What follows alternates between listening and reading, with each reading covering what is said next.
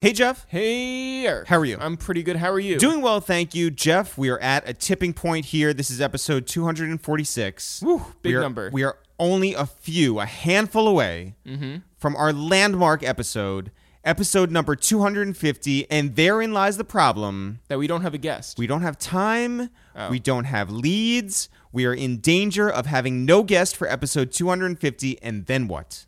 And then I don't know. Will, will people listen to an episode with just us? Yes. What if we stopped doing these podcasts at episode 249 and the big reveal is That the 250 was inside you the entire time. That's right. You Do you being think- our listener. Yeah. Do you, do you think people go nuts for that? Do you think people would find it to be an issue? no, I think people love a metaphor. I think people people love the ending of Sopranos, right? I did. I did too. So, So this is that. this is that. Guys, let us know who you want for episode 249 because that's that's it. that's Well- the big announcement today. Yeah. Well, that and we have another podcast that we're doing. Oh, two Jews and two black dudes. Yeah, new episode. We reviewed Green Book with Styles and Sheek and Jadakiss all in the studio. And it's a great episode. And people are like, why is this not downloading to my phone? I haven't seen it. I'll tell you why. Tell them, Jeff. Because you haven't subscribed to two Jews and two black dudes review the movies That is on its separate feed. This is like when when like people are like, "Hey, my computer's not working." It's like, "Oh, you gotta." Turn it on. Guys, real simple solution. Two different podcasts. This is a waste of time with It's the Real. The other one is a spin-off. It's called Two Jews and Two Black Dudes Review the Movies. Go subscribe over there. We've been telling you to do that. It's not our fault. No. Is it? Well, yes. Okay, it's I our think- fault. I think if we were better at telling people to do things, they would do it. Well, here's something that I would like people to do. Okay. And I swear to God, I- I'm not jealous of any other podcast in any way. Not one? What about like Marc Maron? I am not. Not his I, mustache I promise you I'm not jealous of his mustache. of his thousand episodes that I he am- just did? Jeff, I'm not jealous of the episodes, the cats, nothing. What about the Netflix series that he's on about the women wrestlers? Glow, I'm not jealous of that. No. Okay. I Uh, love it. I'm not jealous of it. are you jealous of the Bodega Boys? I am not. Neither one. I'm fine with both of them individually and together. Oh wow. What about uh, uh, Charlie and Mac? Who are Charlie and Mac? Those are Deez's pets. Oh no, I'm not. I'm not, I'm not jealous of them, but shout out to them. you know the you know the pet names. yeah, I don't. You know, are real hive. My God. I don't know Maron's Maybe four I'm- children's names. Maybe I'm jealous of that fact. Are you jealous of Maron's children? Yeah, well, yes, but but not for their podcasting abilities. No. All right. What about uh, Joe Budden's podcast? The Joe Budden's podcast. Here's the one thing that I'm jealous of. I'm jealous of the fact that Joe Budden has Joe Budden fits. And I don't I don't know like what the what the genesis of that is beyond like him having just outrageous and ill-fitting outfits Just sweatpants and vests and hats and, and, capes now you're just saying words. and fedoras, feathers. I'm not jealous of them. I'm just I I wish we had one. I wish we had fits the real.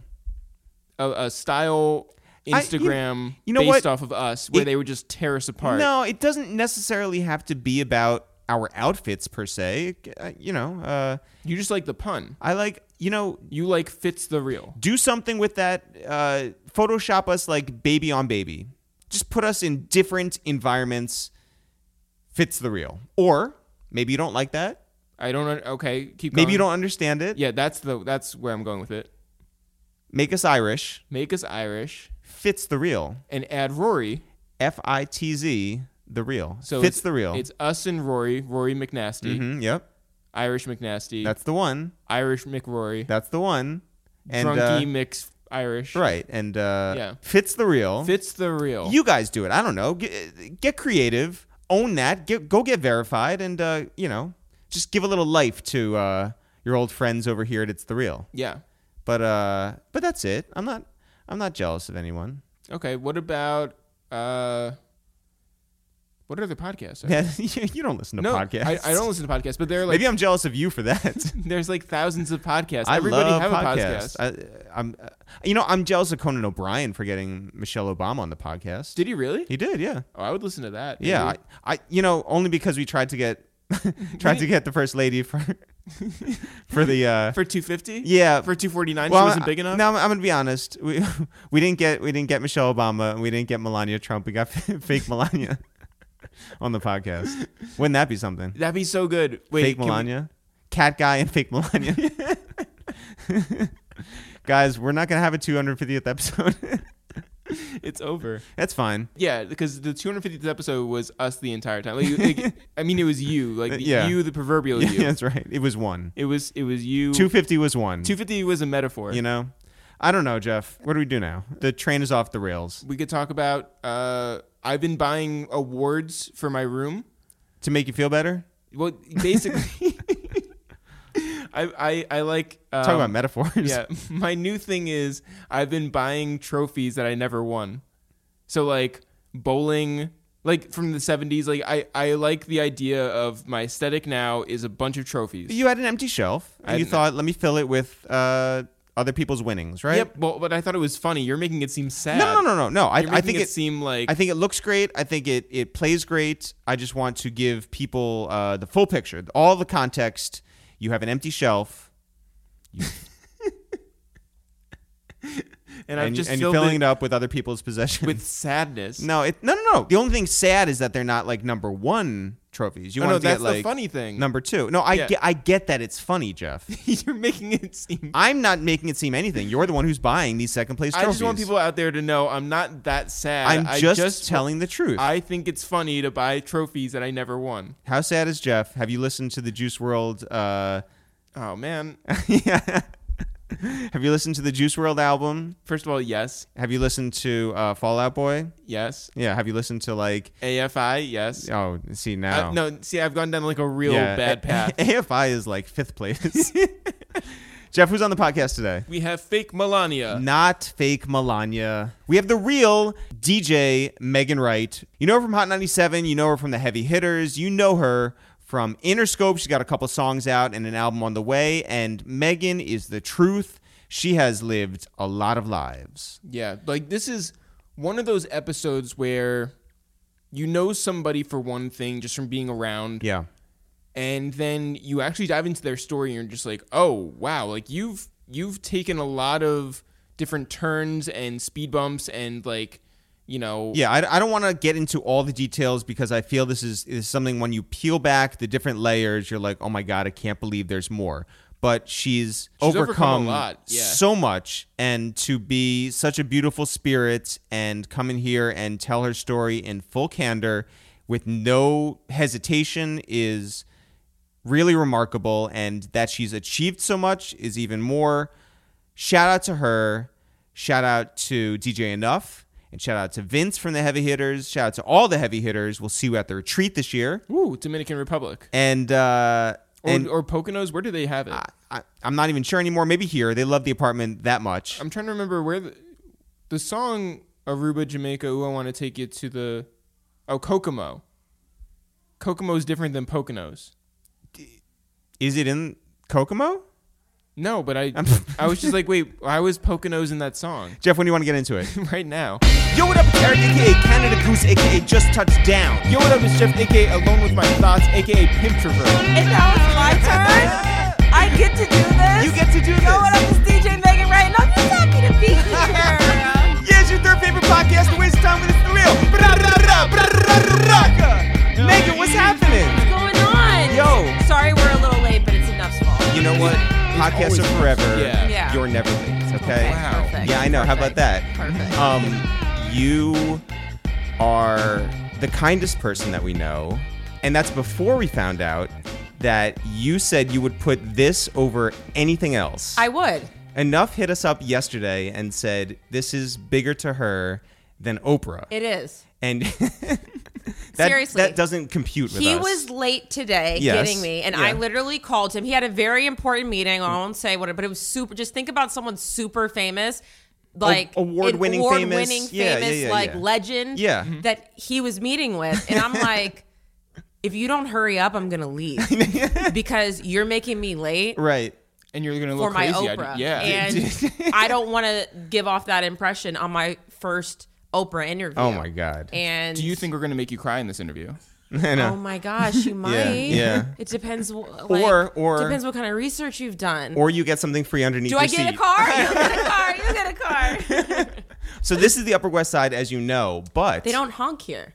What in general? Oh, well, they- we they stopped. definitely do. We stopped traffic, and we didn't hear any honking. I'm just saying. I was like, "This is nice." Yo, that's some celebrity stunt right there. By the way, like we stopped traffic. Okay, well, we It's didn't like, mean yeah. to, but he had. Okay, you know what? I'm not even gonna make this worse. I'm not, I'm not gonna. Never mind. Yeah. How many people recognized you on 90 whatever street?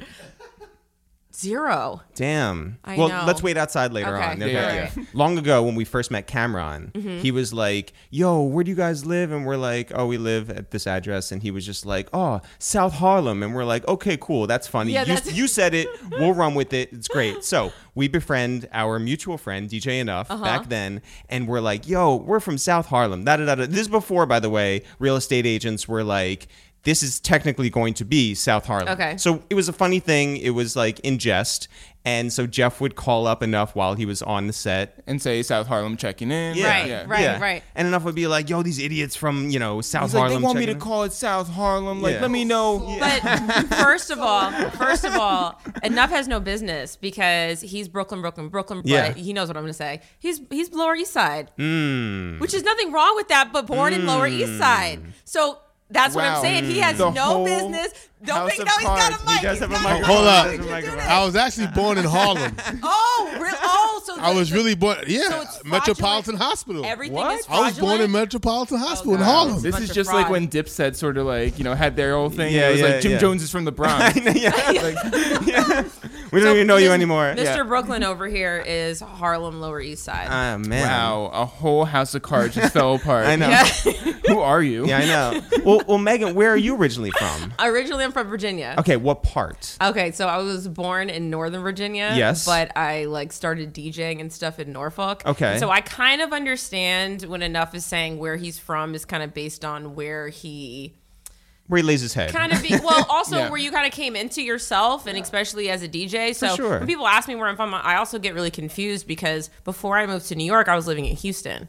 And Houston was the first place where I was actually um I guess you could say like accepted. I felt accepted. Like I felt a part of the city. And so I forget that I'm not from there sometimes. so you, Literally. So you don't think that like home, if, if someone says where's home, you don't say Northern Virginia? I do, but it's been so long since I've been there mm-hmm. because I started really early. I left when I was 16. I started DJing in like the Norfolk, Virginia Beach area. Was not old enough to be in the clubs. Went in there anyway. Gave Fake ID. What was your well, name? Well, no. See, let me tell you. Let me tell you the thing. So I started. What was your name? Fake ID. I um I started college really early, and I like had this whole plan of like being a doctor because I'm like who I like literally went like on AOL.com and was like who makes the most money in careers, and I was like okay, well I I that was what was important to me was having money because Sure. I grew up not having any. And So- then you realize that Kylie Jenner actually makes the most money. Not That's at right, the yeah. time. Yeah, She was like yeah, four. yeah. So, well, maybe a little older. Than that. So I um said doctor. So I went to school for chemistry, right? Yeah. And then I had never been to a party before, but I had a college ID. So I'm 16 years old with a college ID because they give you an ID. So when I'm going to these parties, no one had any idea how old I was because they just asked for your college ID. Sure. So I gave them my ID. I went into my first party. I think it was like a Q pajama jam or something, some fraternity party. And I saw the DJ and I was like, hmm, I don't know what's happening, but this is what I want to do. Well, most importantly at that party, were you in pajamas? You know what? I don't even remember that part of my memory. Damn. My, I'm, I'm- I'm sure I was because I'm like, I probably was in like a wife beater or like. I'm gonna be pajama honest, I mean, like- do you love a good party theme? Yes. Okay, At so this probably. point in my life, mm-hmm. I'm going to party themes and I like to dress up. I used to hate doing that. Right. And I like to dress up. So Halloween Yes. and like Last year I was Khalees. The year before that I was Lil Kim, and I had my friend make like a whole Lil Kim from the 1997 VMAs where she did Ladies Night with Angie Martinez and Brad and everyone was there. I did the Little Kim With studded the- thing. I should find it and show you. You're gonna be like, oh my god, is that you? with her breast out. My breast was not out. No, I think that's no, no. the- That was that that was was, a- that was a not, different that year. was a one? different. Oh, no, yeah. you're Little Kim. I know. I, wardrobe oh, year. sorry, Yeah, sorry. Eric. Correct me. What? You know, how, you, Anyway, you know how like anyway. different podcasts have like researchers. That's what we're gonna have Yeah. like Enuff do. Like, Yeah. yeah, he's on Google. Like, Yeah. just chime in eventually. It'd be like that was '96. Like, come Find on, it. or Let me see. '98. I Yeah, yeah. didn't find it. No. um, no, but it was like the rhinestone, like Little Kim, but I didn't. I was kind of upset that she didn't post me because it started like moving, but she didn't. Because you that add year, her? Well, no, she saw it and sent me a video. But Oh. that year, Beyonce was also Little Kim, so her page Hmm. was dedicated to Beyonce. Which you know what? It's like, of Yeah. course, you know. So or is it time to start beef with Beyonce? Absolutely not. I'm a member of the Fellow- BeyHive. Do not start that because Fellow I know they Houston- are always listening. fellow. Houston family Yes, down there. yes. That's. Oh, yeah. This is the outfit. Yeah. Oh right. Notice yeah, yeah. how both outfit. of her breasts are covered. Oh They're yes, both this is true. Yeah, that was that year. Right. So now, when you and anybody says the year 1997, Yes. this mm-hmm. is what you need to think about. That's- yes, that's exactly what I think about. By the way, yeah. See, we're here. We're here. We're here. So you're you're born and raised for 16 years in Northern Virginia, Right. Like Arlington area, Uh, Annandale, Alexandria kind of area. Alexandria, Yeah, right? yeah. And were your parents in government or anything? No, it was just like a weird coincidence. My dad is actually from Mobile, Alabama. Okay. So I actually was there like two weeks ago. In Mobile. Um, yeah, I was in Mobile. Um, and Enuff actually calls me. This is like a whole nother story. Calls me and because he had heard that I was in like I don't know. Trouble. Yeah. a sh- okay, I was kind of. Whoa. You had the yapper on you? Okay. so Enuff hears through the some. Okay, yeah. step back, Mm-hmm. step back, step back, step back. So in moment, and so but he hears that I'm in like a drive by or something, and is calling me, and I'm sleeping because I had been up all night, like dealing with the situation. Yeah. and um. Yeah, so then I call him. I'm like, I'm fine, but this is what happened. By the way, I'm always the person that calls and goes, I'm fine. Let me tell you what happened. Yeah, he's shaking his head. So I was in Mobile, um, Mardi Gras, big thing, Mobile. Yeah. and um, people think Mardi Gras, they think New Orleans, but no, Mobile was actually the place where it originated. Um, so I wanted to link with some artists out there uh, who I did mixtapes with. I did some mixtape projects with OMB Peasy and Nef the Pharaoh. Awesome. So I linked with them, and Peasy was actually shooting a music video with Lil Boosie. And because I have Southern roots, Boosie is God. Yes. So I was like, I'm of course I'm gonna go. Like, Yeah. and then you're gonna like merge and get into the parade and stuff. I was like, ah, what? I'm I'm in there. I told my family I'm gonna see y'all in a little bit. Yep. I'm gonna go holler and see what's going on here, right? And so then they had a show um, after that, and I just I wanted to, you know, be able to see Peasy perform because I think OMB Peasy is like he's just such a he's has such star potential, and um, he really did his thing on on on our mixtape. So I was excited to go, you know, and see them. So I went went to the video shoot. It's popping. We was you know around the corner from my grandma's house. You know a lot of was going on. It was good. Everything was good. Get to the club which is i don't know. I think it was in like downtown mobile. And that's where things you know when you're in a space and you feel the energy mm-hmm. there was like a weird energy that you know i kind of like felt being in there. And when you're from the south it's a little different than like clubs up north you know? So because people have guns you know? So that's Yeah. that's the main difference. Sure. people people have guns. So especially when i first started djing i can i can tell you maybe 10 times i've been in clubs where they were like shot up. Yeah. but it's just it became like okay this is a thing. Like we're just like this is you know i'll never forget i was doing this one club one time and people started shooting and then i was like oh shit i gotta get out of here. This just you know i got like pushed up against the wall i leave i come back and all my equipment is gone. Someone Damn. stole my equipment and i'm like what the like hard drive like everything was gone. That's but that was kind of yeah it was like awful. And Yeah. then it's like i just had started djing so it's like you have to now I've got to get a new computer, and now I got to get all this stuff, and I'm like, how am I gonna do this? And this? I got shot. I at. know, But yeah, see, you that's were the alive. thing. You were My alive. brain didn't even think that. My brain was like, my stuff is gone. I got a DJ next week. Like, what the heck? Like, you know. So then, when you move to different parts of the country, like I've lived in a lot of different. Part. I went from Virginia to.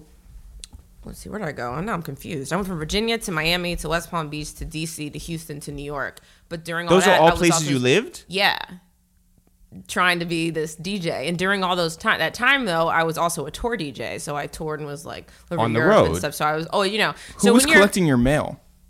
actually you know what's crazy you know what's crazy like Nobody. I don't even know like I'm sure it got sent back and now it's like I don't know now it's out of habit I'm like I'm wondering if like somebody like is looking for me or now it's like you know online but Yeah. I could have stuff anywhere like in all of these different states just like You I just- just got a New York driver's license. I had a Texas Congratulations. License. Thank you, Yeah. thank you. I had a Texas license still, and then I lost it, and then I was Fake ID. passport. Yeah, yeah. just yeah, that same ID that I was using, that college ID to get into the club. So No. you had to go actually to the DMV and sit there and like switch over everything. I did. New picture? I did, yes. Okay. And it's all hair. Oh yeah. Like, 'cause I have a lot of hair, so Yeah. it just mm-hmm. it literally looks like. Khalees. uh, like Yeah. yes, yes, exactly. At Halloween. exactly. Yeah, exactly. Yes. you know yes. who, you know who never changed his license ID? Who? Can I see it? Okay. so how could you not change this? By the way, I'm a this is child. amazing. How does he get on a flight is the It ex- question. Well, I have to- expire. It's gonna Expires in 2023, I think, right? Or 20. Yeah. Enuff. Please look at this. Have you seen this? Yeah. 16 years old. It says I'm 5'11. it's like it's a fake ID in the wrong direction. yeah. Like it's just like yeah. No, but Yeah, now, right. but some kid, you can like give that to somebody. Well, don't, don't. Right, But- yeah. no, this is actually a really good idea. Yeah, yeah, Wait, go keep going with this Yeah. thought. No, but like you could like, I don't know. I just I had like a whole super bad situation in my Get head my about- 16 year old friends into the club. Yeah. Sure, thank Yeah. you, Megan. Yeah, Yeah, I yeah, mean, yeah, that's yeah. you know, it's all about the I don't know what opportunity. you think my gotta- life is like, Right. but I'm not out here being like hanging outside of schools. yeah. So your dad's from Cut that out. Mobile. Uh, where's your Yeah. mom from? My mom is from uh where is she originally from? I don't know. I know I was born in I know she was born in Nebraska, but I think she was originally Wow. from Kansas or something. Whoa. Yeah, I don't know. My grandpa was in the military, so it was like a lot. And you know. And so you were born there. Do you have any siblings? I do. I have three sisters. Older, Um, younger? I have one older, two younger. I also have an ancestry DNA brother that I just found. I just find- Congratulations. Yes, thank you. I've had such a very from like shootouts to here. I've Yeah. very eventful. Was that 15 ever? minutes. Yeah. yeah. Was that ever a thought when you first like put your information in? So I wanted to like see where I was from. Um, I guess everyone's just become obsessed with like where they're from, Sure. and I got tired of everyone being because like when I moved to New York before, when I'm like down south, it's just like you're black and white. That's it. Yeah. And now everyone's like like what kind? I'm like I don't know. What, do mean, what kind? Right. Like I didn't. We never had. Nobody ever asked me that until I got here. So I was like maybe I should find out what kind of white and what kind of black I am. Yeah. So I did ancestry DNA and I found out, and I'm literally like the definition of half and half. Like nobody intermixed before me. Wow. I'm literally like 50% like Kansas European, and yeah, Yeah. UK S type, whatever, and then 50% African from like West Africa, which makes Wow. sense because a lot of the slave ports were there. Um, Where is then- your brother, your new so, brother from? So you get your results, and I guess if anybody else does the test, you can see, you know. So I saw like my great uncle, he was there. I saw his little profile, but then at the top, I'm like, hmm, close family brother. I'm like, I don't know this brother. And I started Googling him and I looked him up and I found out that he was pretty much had been living in New York City and Brooklyn for like the past, like, I don't know. right. And I'm just like, so I DJ decided to- Enuff? I know. Yeah. yeah. So I decided Born to, in Harlem. So I decided to I um to I found like a work e- or something. I can't remember if I found a work email or email whatever, and I and I uh, messaged him, but then I forgot about it. Wait, what do you say? Like I was just like, "Hey," or I might have been like, "Yo, I'm your sister," or Yeah. something like that. Literally, I was just like, "So kind to your sister, you know." You want to talk about it? 98% Cool. your Right, yeah, yeah. yeah. If you don't, also cool, no big deal. Because I knew my dad was, you know, I know there's others out there, so I was like, you know, but I, you know, I saw how like what he did and stuff, and I'm like, oh, maybe he like, you know, but then I, I, I dead ass forgot about it. Did anything Like, come of it? So eight months later. He like messages me and I, it pops up like you know when you get a message on like some kind of social media it pops up like in your email so and so sent you a message. And I'm like oh. And he's like oh shit or something like that right? So I ended up like writing him back. And I'm like yeah if you're ever in New York you want to talk because he had never met my dad before. And my dad passed away right? So I was like if you want to talk whatever. I was like I'm in Soho right now. He was like me too. And I'm like wait you too? He was literally I was at Lure Fishbar and he was right next door. What? and he walked over and then we took this picture. I'm going to show you this picture. well, how So does, yeah, be careful if you do ancestry DNA. You might not be ready for like what could possibly happen. Are you guys He's friends now? Yeah. Oh, that's It was a. good. I'm not gonna lie. I mean, they're, they're siblings. no, Yeah, I, I know that, but I mean, you don't have to like them. it was That's a true. little. It was a little. Do, don't I know that? At first, it was a little like. But look at our smiles. We look exactly the same. It's That's really creepy. crazy. It's kind of weird. Wow. That's awesome. Yeah. So yeah, he's super cool. So I like filled him in, you know. Yeah. And he was like, "Yeah." So I told some people you were my sister, and they're like, "Megan Ryte's your sister," and I'm like, "Oh, I'm not," you know. But I just he didn't like He didn't know you stopped traffic. Yeah. no, yeah. at all with Yeah. that like one and a half people outside. Right, right, right, right. Um, but no, yeah, it's super cool. Wow. So that's my brother. Holy shit. Yeah. How are you doing with all that? I'm fine, except for the fact that I found out that he also lived in Miami when I was in Miami, and I was like kind of homeless there, and I'm like, I could have lived Oh. with you. Like, Yeah. you've got a house still on Brickell, and I was like struggling trying to make it as this DJ in South Beach, and you're just like living in a high rise in Is Brooklyn. he a doctor? No, he yeah, I- works in yeah, living out her dreams. Yeah. Is he everything you wanted to I be? know, Yeah. right? Exactly. Yeah. How was it growing up in a household where there were so many girls? To the point where I think if I ever had like a son, I wouldn't know what to do. Literally, I would call Enuff and be like, uh, does it? This it piece sitting Right. down, like, what do you do? Like, I would have no, I would have no idea what to do because I was like around nothing but women, like nothing but women. How did you get to the point where you graduated at 16 and went to college right well, after? I didn't have like the best home life. Um, my my dad was like super super abusive. My parents actually lost custody of me when I was 14. Um, but I think when I was like really young, my brain was kind of like, you know what, you have to make it. You have to be successful because like You have to get out of this. You have to get out of this. So I started taking a lot of classes. I tested out of some things as well, and I graduated high school after three years. So even though my parents had already lost custody of me, I was set up to be able to graduate. So I left, and I literally haven't been back since. When you were out of your parents' custody, Mm-hmm. where were you staying? I was a ward of the court first, and then I went to live um, with my aunt, and I stayed there for like a year, and then I left. So your mom's sister. My mom's sister. Yeah. and it was, um, it was, it was not. I went from like being in the city to being like really close to like West Virginia, and I don't know. It's just like population like ten black people at the school, like, and then it was just not. You know, I had a lot of issues. I was like fighting at McDonald's and stuff. With, Sure. people Well- stuff. Well, you mean me- you had just gotten out of a very Yeah. abusive situation. yeah, yeah. So it was it wasn't easy, but I feel like a lot of the stuff that I went through kind of helped me as like my entertainment life hasn't been easy. Yeah. So, you know, things that happened to me early kind of like set me up to be I guess strong in a sense. Um just to deal with everything that this amazing music industry has to offer. Sure.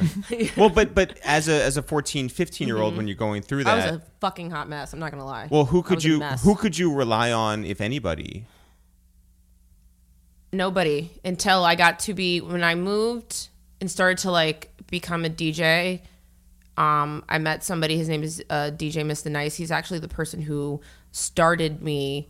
All, like I don't really think anybody teaches you how to DJ, but there are people that you're around that kind of mold you and make sure you're you know you're doing things a certain way. So he wasn't the first person that ever like was like here are some turntables, but he like really molded me as a DJ and he literally became my brother. So it's like I'll have a habit of saying that's my brother and then like oh my aunt. You know what I'm saying? Then- then, like, your actual brother, Yeah, yeah, yeah, because yeah. he's literally my brother and it was really cool because when I actually got the job at Hot 97 and we were doing like the you know the guest mixes and stuff, I hit Enuff and I was like I have the, I'm not in a place where I can pay him back yet, but I know he would love to DJ Wow. and do like the throwback mix at noon. So can we set it up? Because Wow. like he was like he literally was the person that I had from being like you know I'm super young, I'm a teenager, I'm trying to like do my thing, and I'm I'm sure I was probably fucking terrible too, like At DJing. Probably, I'm sure. Like, but I literally two weeks after I started, I was trying to get into clubs because I needed money. Sure. So it's like I'm the per- I was by myself. Like I'm in college, but I was independent. So I'm like, you know how like when you go to school and you're trying to get like scholarships or loans or whatever the situation out, I was like filed under like independent because I was a ward of the court. So I'm like I have to pay for things. Like I don't have any money. So if if DJing, if I'm also going to do this, I have to figure out how to make money from doing this as soon as possible. And so I'm like in clubs, I'm like burning CDs of like my little mixes and like just going to clubs like, "Hi, I'm a DJ. Can you let me DJ?" And they're looking at me like "Uh, okay. like, sure. And I'm like 17 years old trying to dress myself up, probably trying to put lipstick on and just like look like I'm a little bit older so people will give me that opportunity. But the the biggest problem I had was my music knowledge back then. Because I was so young, because hip hop and stuff was not allowed in my house, I didn't know a lot of it. And the problem with that, when you're trying to be a DJ, it's a big problem. Sure. And not only that, it's like I started to know, you know, the era and stuff that was coming out at that moment, but I didn't understand any like old school stuff because I didn't grow up around it. So Mr. Nice did the a lot of like I guess you could say like the 25 and up party. So if you're 21, you're going to 21 party. You know, you're going to 21 and up. If you're going to a party that's labeled 25 and up, hmm. you're literally like 35, 40 and up, and you're going for the reason of hearing classic music. Like, Right. You know, that's what you're going for. So he DJ'd a lot of those parties, which are honestly the funnest parties anyway, because people are just like, you know, they're dancing, they're going crazy. But you have to know your music. Yeah. And so I would open up for him at these parties. And it would be like I I I can clearly picture this one club, it was called Aqua Lounge that I was DJing at. He's DJing and he's like, Go ahead, now you go, right? And I play one song and everybody leaves the dance floor. And I'm like, and then he looks at me and walks away. And so I'm in tears. Like I'm crying. I'm like, and nobody is on the floor. Everyone's just standing around with their drinks, just looking at me. And I'm like, this is a disaster. So I had to learn, like, Wait, what and, song was it? Uh, I think it was Cassie, me, and you. Wow. Which, think I by the way, that. is a bop. Which it is, Yeah, but they but didn't not care. right for that room. Right, no, right, they didn't right. care, and No. they were Yeah. like, "Really? This Right. is what like after what he just did, this is what you're gonna play?" And I'm like, "Me and you, nah, you know." But, but well, I had to do. I I literally opened up for him for like two years before I did my first club on my own.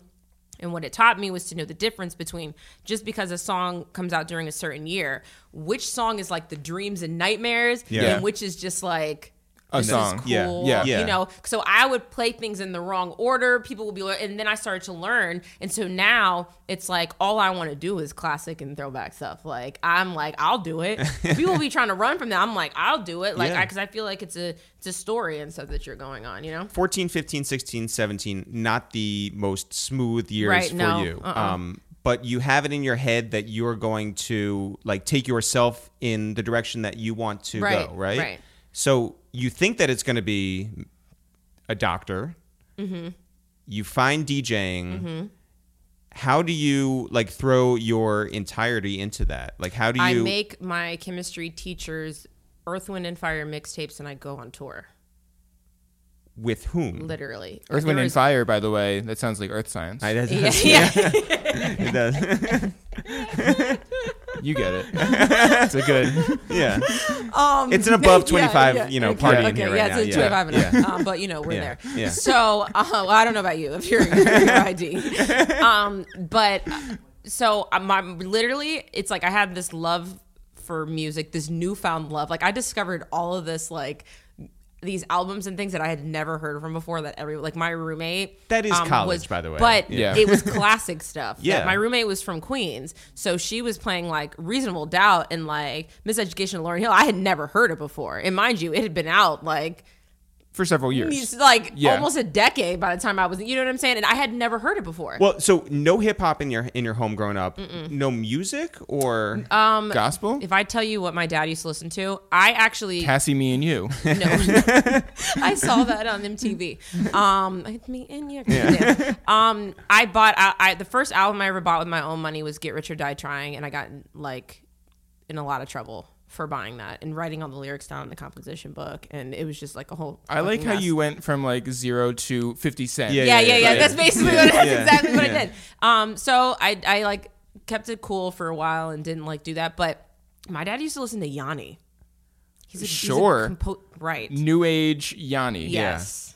Ethereal, glary Yes. Yeah. Yanni. Yeah. yes. Yes. Yes. That was what was in my house. And then Enya too? Like was it all no, like those like just- monsters of no, New Age? it was just Yan- it was so, it was Yanni. I used to see him like dance to James Brown in the kitchen and then Yanni. And I'm just like Yeah. like literally, Yeah. literally. Who- who are and you? then and then By the way, now I have like a thousand questions about this, but I, I feel like we should just like I know, I Yeah. know. So it's like you would think like Yanni. Yeah. So that Yeah. was like now if I ever hear anything like that, I'm just like, oh Yanni. You know, where is Yanni? Is Yanni still alive? I- Can we I get think- Yanni on the podcast. I think he's- First Still of in Greece. yes, let's get Yanni Yeah, on the yeah. podcast. Yanni, if you're listening, we need you on this podcast. Legendary status. Is he on Instagram? I don't know. Let's find Yanni. So- So, So I literally I didn't know anything. Like and then I started seeing stuff that I would see on TV, but it just wasn't a part of my, you know, like daily and then like when people say like music saves that saved their life i think that that was what was missing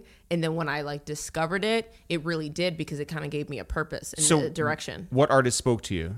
50 cent Yeah. eminem Yeah. i was the biggest eminem fan Just still am for the for the still for the message Hold or on. the lyrics Still or the am. Still, I Yeah. don't, don't. Yes. I'll fight you. I don't have a problem. I don't care where I am. I'll fight you and run out. I'm loyal. I'm very loyal. Let me tell you how loyal. The fact that music industry, right? Yes. Mhm. I can go. Like, you just, it's not hard to get to, you know, just whatever. Yeah. You know, I'm not the person who wants. I don't even want to be backstage. I want to be there. If I'm, if I'm gonna go. Well, first of all, backstage is you know, not fun, it's but like, yeah, Why yeah. do people want to be backstage? If I'm gonna go and go to a show that I want to go to, I want to go and watch. Right. Mm-hmm. I went to Austin City Limits Festival Yes. right? And I was actually, I think I'm trying to think. Why was I? Th- okay, a, gu- uh, a good friend of mine is a trombone player, a Trombone Shorty, right? So Oh, he yeah. was Oh, yeah. playing, and he was like. I'm gonna be here. I was living in Texas at the time, and he's like, "I'm gonna be here," and I'm like looking at the lineup, and I'm like, Eminem. I'm like, okay, very excited that you're gonna be there. Seen you already. I really want to go see Eminem, so I need those passes for like multiple days. Let's just you know figure it out. So I get to the show, and it's like when you're going to these festivals. I think that might have been like the first festival I ever went to, to be honest. And you have to like it shows you the lineups and the times of like when people are gonna perform, and I'm like, okay, they're lining up here, and they're here this early. I got to make sure I'm early and I'm on time so I can get a good view. And so I, like an idiot, because like a claustrophobic idiot, because I didn't understand the festival thing, I went like right to the middle and like as close up as I could, and I waited for two hours, and then I thought I was gonna die. so it's raining, it's like muddy. I'm sitting down, my legs are tired, and then he just comes on, and I'm just like, yes, and I'm rapping everything like literally like I've never seen anybody perform before, and it was the best you know thing of my life. And then I recently I saw him at Irving Plaza. There was like a He was at Irving Plaza. See, let me tell you, when people know secret show, when people know you're an Eminem fan, they let you know Uh, when stuff is going on. Yeah, yeah, Stan. yeah. Yeah. we got to be careful with the Stan. Yeah. Stan.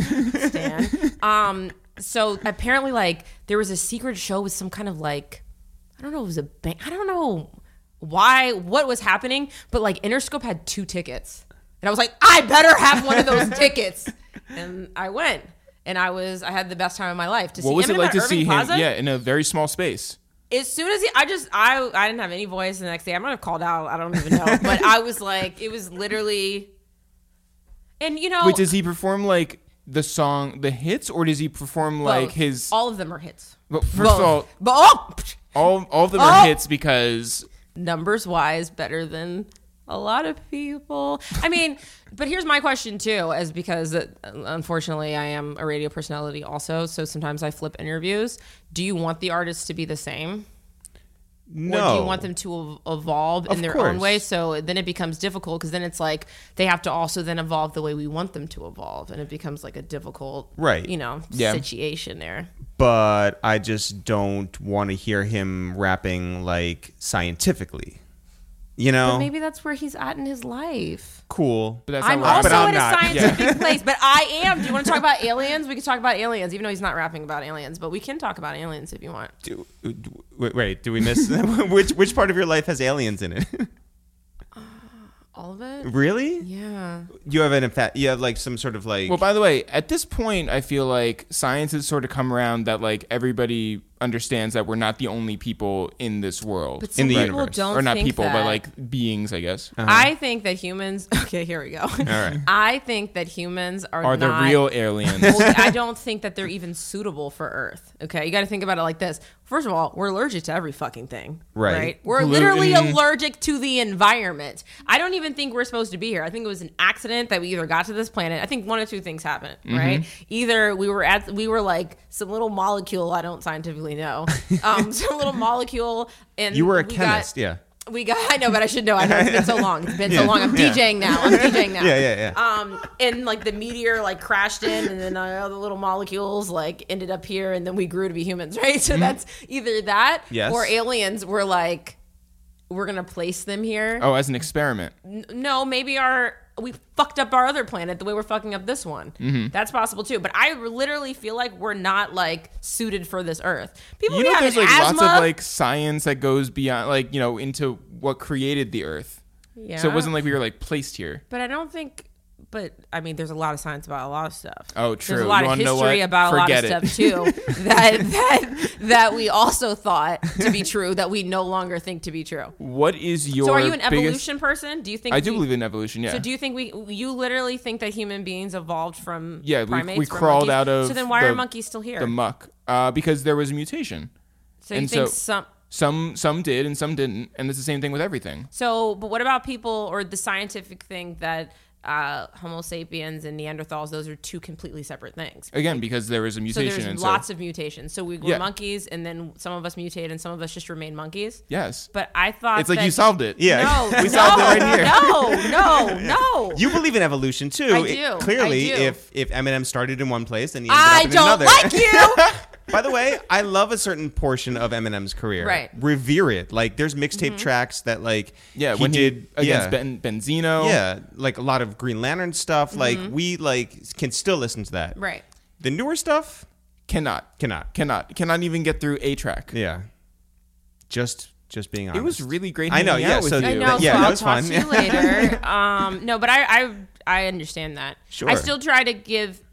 I listen and I give it a chance. Is it is it what I'm listening to? If I'm like listening to Eminem, is that no? Okay. But- no, it's not. but But, you- I you- appreciate you it. And I appreciate- appreciate you respect- what. Yeah, I yeah. appreciate it. I respect him, and I appreciate what he is doing. And I can only imagine how hard that could be. Sure. Um, to at this point in your career, and also when your life has changed so much. Have you met him? I haven't, and if I would, it would just I don't even A like, lot of a lot of screaming and Yeah, yeah, I feel and I, I don't act like that at all. So Yeah. obviously, but Yeah, I would yeah. like. I mean, except for you guys, Right, like yeah, Oprah. sure. a Yeah, yeah, yeah. total You know, a total I mean, meltdown when you yeah, came in here. the Oprah, but You took um, pictures for 45 minutes of I our mean, that's apartment. why we're so. I'm like, sorry for being late, guys.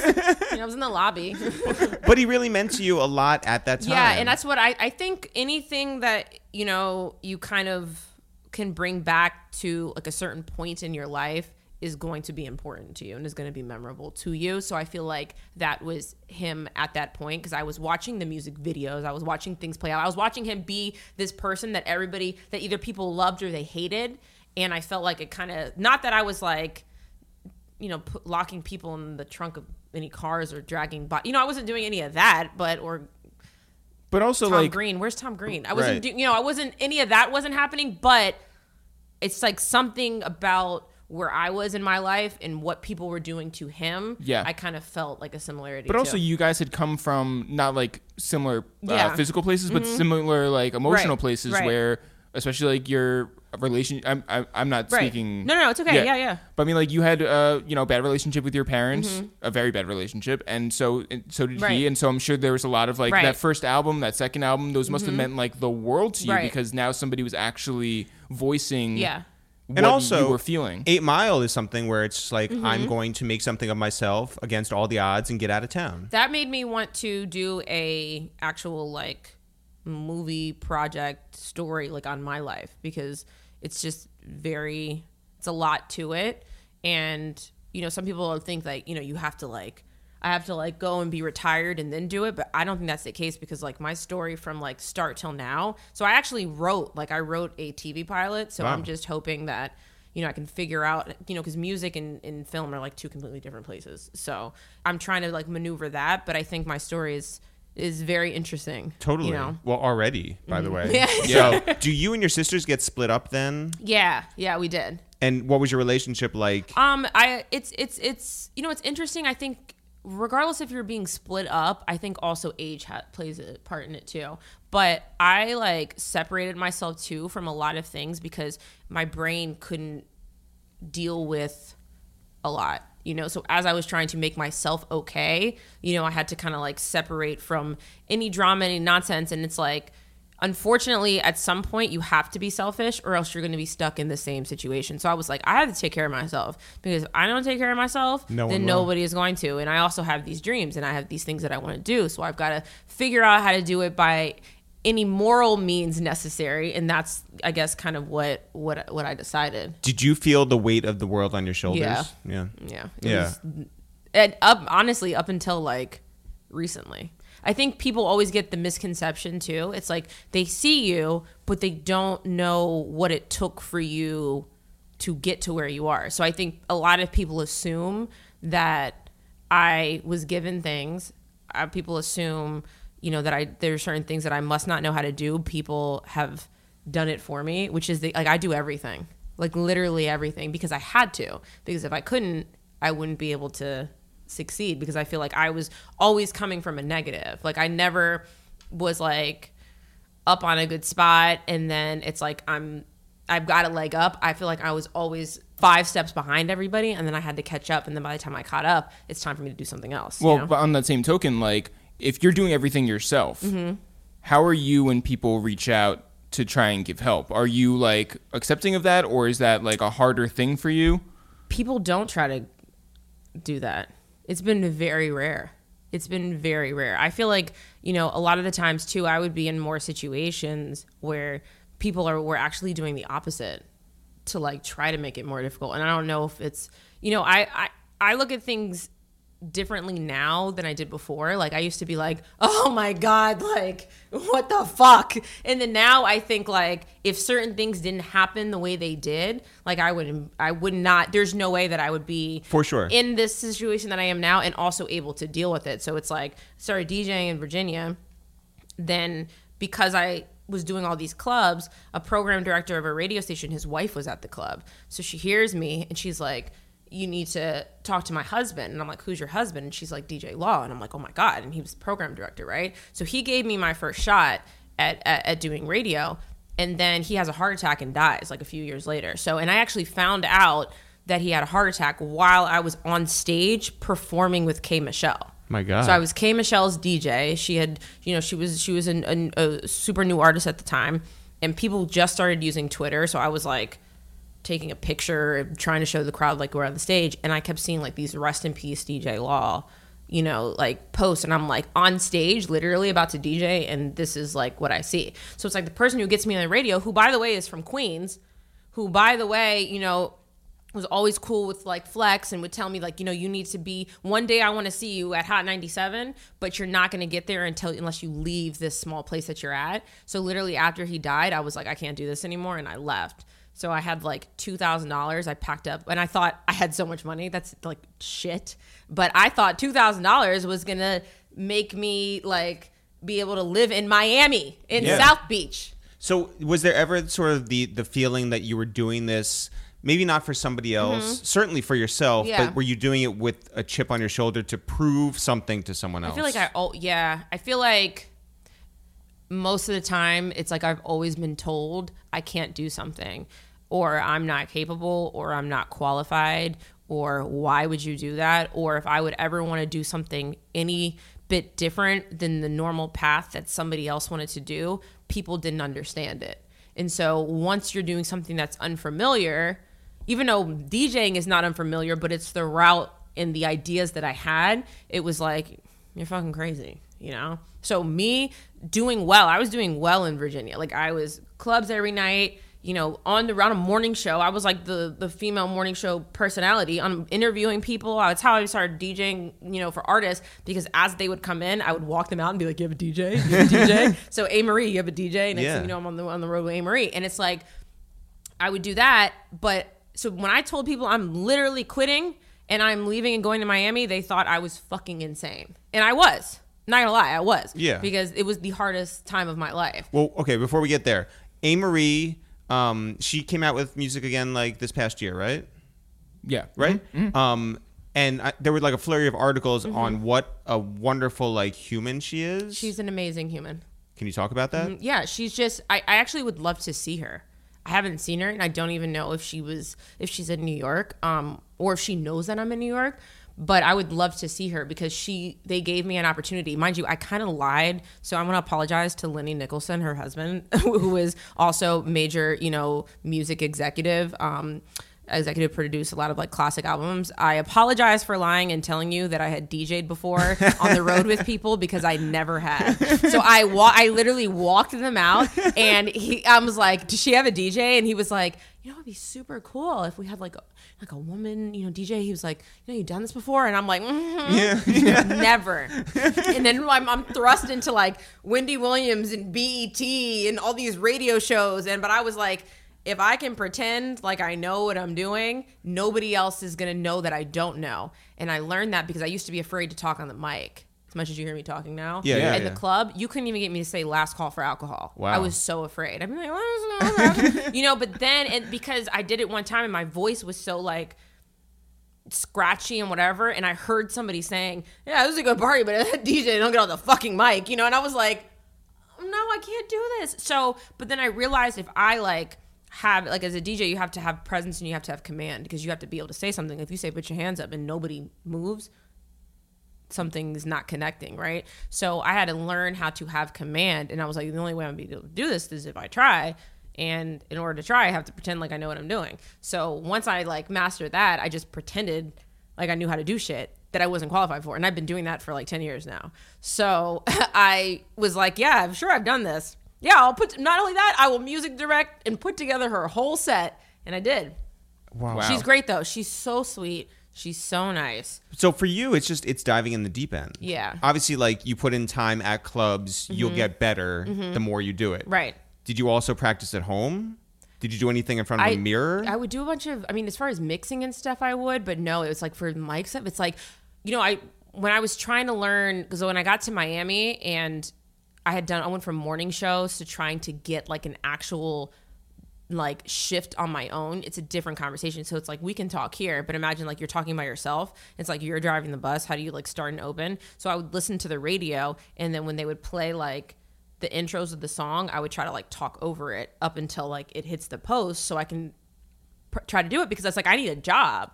So it's like I was in Miami and I heard about like a job.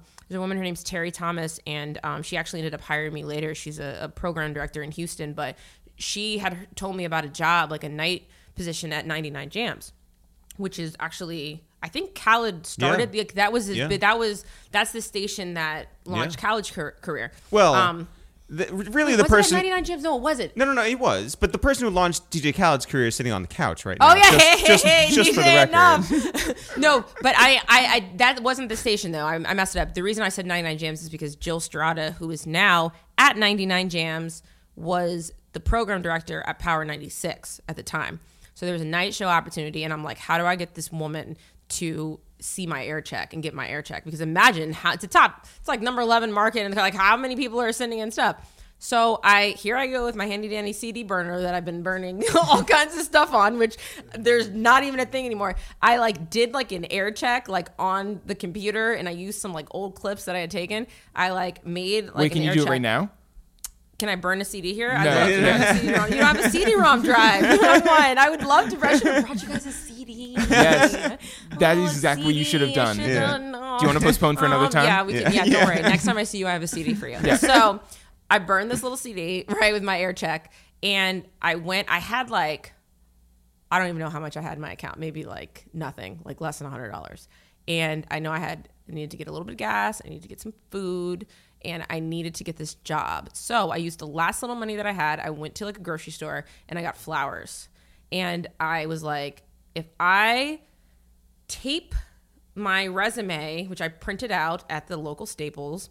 If I tape my resume and this CD, like, and I just tape it around the flowers, and I take it there, she's going to have to get these flowers, or else she's a fucking bitch. So she better come get these flowers. You know, she didn't hit me back for like two weeks. I was like, oh my god! I used my last little money to get these flowers from this grocery store. And she called me, and she's like. You can. The come flowers in are dead. Yeah, yeah, yeah, but, yeah. Oh my god, so sorry, so busy. Like, but would love to like have you in.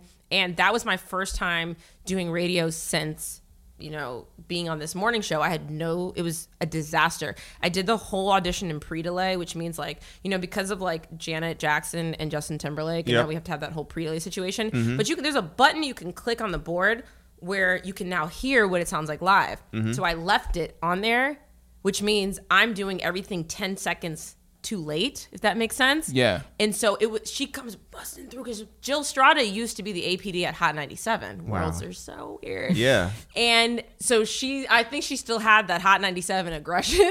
So she came in and she's like, "What is going on?" And something. I'm like, "I'm so sorry." So I leave thinking like, "Oh, I just ruined it," and she hires me. But then I get the job and I'm thinking everything's gonna be great. I'm like, oh my God, I have a salary. Like, I've got a place to live. Like, this is great. I'm like thinking I'm gonna sign my contract. Then she gets fired. Oh. Right. And I'm not think I'm like devastated because this woman gave me this opportunity after this shitty ass audition and she believed in me. And but I'm like not even thinking like anything. I'm like, well, I've got the job. I hadn't signed anything yet, but I'm like, I got the job. So time goes by. I'm still like doing the job for a few months and amongst other things. And then somebody else comes in as the boss and says that I wasn't right for that position and he wanted to work with the people who were there before me. So I got evicted from my house. I'm like, nowhere to go. I'm like, why did I come down here? This is ridiculous. It just turned into like this complete mess, right? But I handled it well. Like I didn't go through there and start like tearing stuff up. But then I heard about another position where somebody needed an assistant program director. Which But is how like quickly. Right. all this stuff just happened to you? Mm-hmm. Where are you in the middle of like this job like coming up? So it actually took a very long time to get this job, but I was doing like one club on South Beach. But how So do you know one- that this isn't like okay, you've gone through the worst of it, but how do you sort of contextualize that? Um, I think because the way my life had always been, I literally think that it prepared me just to deal with, okay, this has happened. Now, how the fuck are we gonna get out of this? Like, and that's kind of like how my brain worked. How, okay, I'll have this meltdown, but how are we going to get out of this? Like, and that's kind of where, just by any means necessary, I gotta get out of this. What I'm gonna do? All right, find the job, right? So I went back, mind you, this guy had just told me I was he. I, I think I went down to like two hours on the weekend, which is it equates to like after taxes, like probably like fifteen dollars. So I'm like, how? Literally, I'm like, Yeah. I can't. Like, what am I gonna do? Buy So- flowers, yeah. Right. I'm Yeah. like, I don't even have money for flowers at this point. So and like. Man, he's a guy. So I'm like, you know, there's a job opening for an assistant program director in West Palm Beach and I needed to learn how to use this program called Selector. I was not qualified to be a program director, which is basically running an entire radio station. Right. So I went to my boss at the time, who had just told me they didn't need me, and said, I got 24 hours until this meeting. I need you to teach me how to use this right now, please, because I have to go ace this meeting and I have to get this job What was the format? and it was an urban station. Okay. So I went from like a top 40, whatever they are now, I don't know because they change a lot, but it went from like top 40 to like an urban station, but in a smaller market. So Yeah. I went from like number 11 to like number 45, which was equivalent from where I came from. And, but I was like, I need a job, I need to figure it out. So he taught me, I went in there and I got the job. Took me like a few months to get there. So I'm like, living off of this whatever. I'm like in motels going back and forth in motels and i'm like so worried that my turntables are gonna get stolen. Like i didn't care about anything else but i'm like they're gonna see my turntables in this car and i've got to get my turntables out of this car and i've got to like so every night if i could get a motel that night i would literally drag my turntables 45 pounds each up these stairs.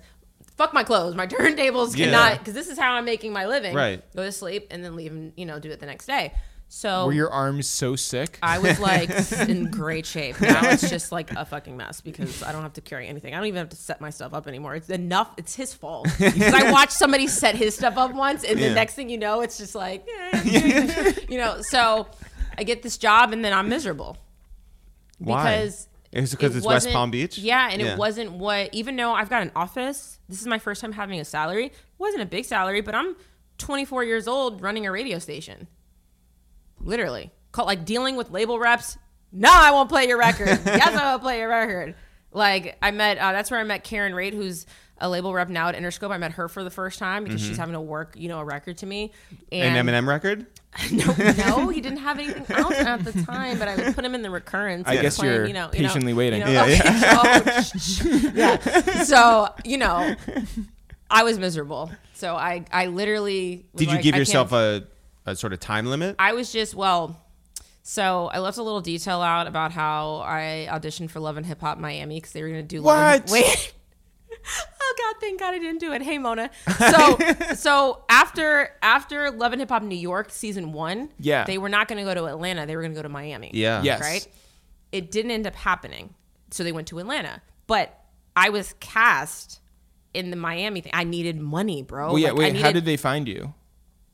Or was I there don't was there know. like a I think 'cause general I was like? doing club. I have no idea, but I wasn't, and I didn't really know. Like, I can't even tell you who else was on the cast. Like, it wasn't anybody that you would think. It wasn't, you know, and there wasn't really But that's like the same with every IG city. people now. It's- like, but that wasn't even a thing. So I can't even like tell you who else was on the cast. but I it's like really don't in New remember. York, it's not like Peter Gunz is like making all the hits. It Got was it, like right, you know, yeah. yeah. Yeah. But I literally don't even know Shouts if there was Peter a, Gunz, but yeah. there wasn't a rapper. Like I don't, I don't. So maybe that's why it didn't end up happening. But Mm-hmm. You know, I had a relationship with with Mona. She appreciated. She was like, I don't know if she thought that I was going to be great on the show or not. I just think that she liked my personality. I'm going to assume Mm-hmm. and like my work. Because I was just like, I have to make it. I have to make it. Right. So I'm in West Palm Beach. I'm like literally thinking I'm going to quit. And she gives me a call and she's like, I'm going to send you an NDA. I need you to sign it. And I'm like, okay. and so one of her producer people, you know, hit me back and they're like, we're working on this show. And the show is called This is Hot 97. And we would like to introduce you as the new cast on This is Hot 97. Would you do it? I was like, Of course I'll do it. Just give me a call. So I'm like, fuck this job. I quit this job because I like didn't want to do it anyway. And like pack everything that I own and I like move back to um I don't really move. I'm like staying at like in my aunt's basement. That was the first time I had been home in maybe six years In Virginia. in Virginia. I went to an aunt's house and stayed at her basement to like refigure out my life and my life plan, right? But I'm thinking maybe I'm gonna get this Hot 97 show. Maybe I should be closer. This will be great. they called me back and said, Ebro doesn't know who the hell you are and doesn't want you messing up the chemistry and doesn't want you on the show. So now my brain is thinking, Ebro does not fucking like me, does Right. not know, and I'm never and I'm never Also, gonna work Ebro's here. not in touch with the streets Yeah.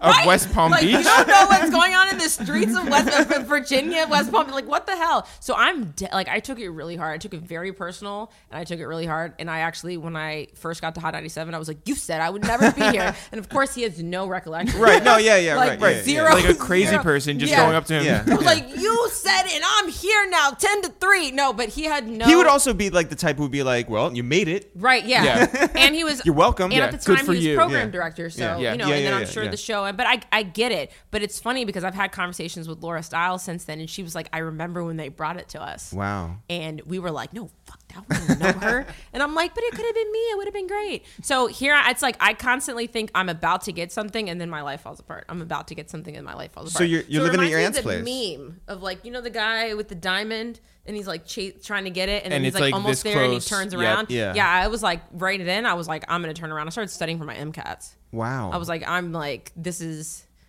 I'm not gonna. You could have been like- Dr. Miami. yeah. or Mr. Or- Pimple Popper. Yeah, Dr. yeah. Popper. Or the Oh, Foot first of Guy. all- That's enough Yeah, show. yeah. Enough. Enough. It's gross. It makes me want to throw up. He Yeah. loves that show. Now they're doing a new foot show, like a foot. They're doing a foot show. Yeah. Now you look at him differently. LES, do. Well, Harlem. yeah. Doc, Dr. Pimple Popper. Yes. I feel like I've learned a lot about you Hard. today, Yeah. but I've also Also learned learned a a lot lot about- about about him. him. Yeah, Yeah, Harlem, yeah. baby. Yeah. Yeah. ugh. I thought you were a Dr. Zizmor guy. No. Yeah. Um. So I'm like studying for these MCATs. Like this. In is- Virginia. Yeah, in someone's basement. And I'm like, this is just, this is ridiculous. So Terry Thomas, bless her heart, she calls me again, and she's this is the woman's program director in Houston, and she links me with this job in um at a at a Radio One station in um in in DC, and I was like, this is to be great. And I'm like right outside of DC. They're looking for like a music director. I was like, I could do this. You know, it's not. And I'm like, and I'm close to New York. Maybe I can just get on the train. You know, do whatever the program director there told me that I was not good enough to be on the radio. So I had already done mornings. I had toured. I had worked in Miami. Even if it was for a brief time, I still worked there for like four or five months. I'm like, I'm, a, I'm, I'm an assistant program. I'm like, You can run running- selector. I'm running Yeah. the station. Hello. Yeah. And now I am not. Oh, and by the way, while I was running the station, I was also the imaging director and the afternoon drive person. That's what Were happens. you the when only person at this? Yeah. honestly in smaller markets that's how it is Damn. that's how it is so it's like people see you know they take advantage of where they are and don't realize that you could be like in West Palm Beach and you Yeah. could be, or even a smaller market and you could literally be the person doing setting up the tent and promotions and also doing the morning show because that's just they don't have the money like that. that's just how Right, it is. right. So when she told me I wasn't going to be on the radio, I'm like, that's it. I'm just like, I just don't. I'm just done. I don't care. Was there any like reason, or was it just like? I don't know. I just think Because I mean, I think, I see you now, and I'm like, wow, you're very polished. You have a very good va- radio voice. And I don't think it was for lack of skill. I think it was for lack of. I don't think she. I was her choice. I think when people, which is what happened to me in Miami, I mm-hmm. was not his choice. Somebody else hired me. So I think that Terry had got me an interview, and I think that she may have outranked the person, and so she pulled a favor for me, and I was not that program director's choice. So I don't think that she was going to make it easy. So I was answering after already doing radio for I don't know, let's see, 5 or 6 years. I was answering phone calls and taking requests, like writing down Yeah. like requests because and I was like I need to I need to figure this out. So I was like, you know what? medical school it is and i'm thinking like what kind of doctor am i going to be Wow. it's like oh, okay i like children but oh it'll be really sad dealing with some stuff with kids like what am i going to do so terry calls me back again and she's like you know what we've got a part-time job in houston and the cost of living in Houston is super cheap, which it was. My apartment was by the mall. It was super nice. It was a thousand dollars a month. And also, if it- lovely. the food is great. If it doesn't work out, Houston is a big medical city. Yes, so, I know. You know I so yes, really, there's gonna be a doctor Yeah, there. Yeah. yeah. So she's like, just come on down here, give you the part time job, and then it's up to you. And I'm like, that's all you gotta tell me. I packed everything in that car again. The car died, by the way, when I got there, but I didn't even have enough money for a, a hotel, and I ended up getting one, but I drove 20 hours straight before I got a hotel. And then almost made it to Texas, and I was like, I'm gonna crash. And I went and I got a hotel. Hey, you. What's that sound? Everybody, look what's going down. Ah, yes. Ain't that fresh? Everybody wanna get down like that. I wish I had a little bit of mug. That's that's that. That's that. It was a long lead up. but For I that. think I think it was worth it.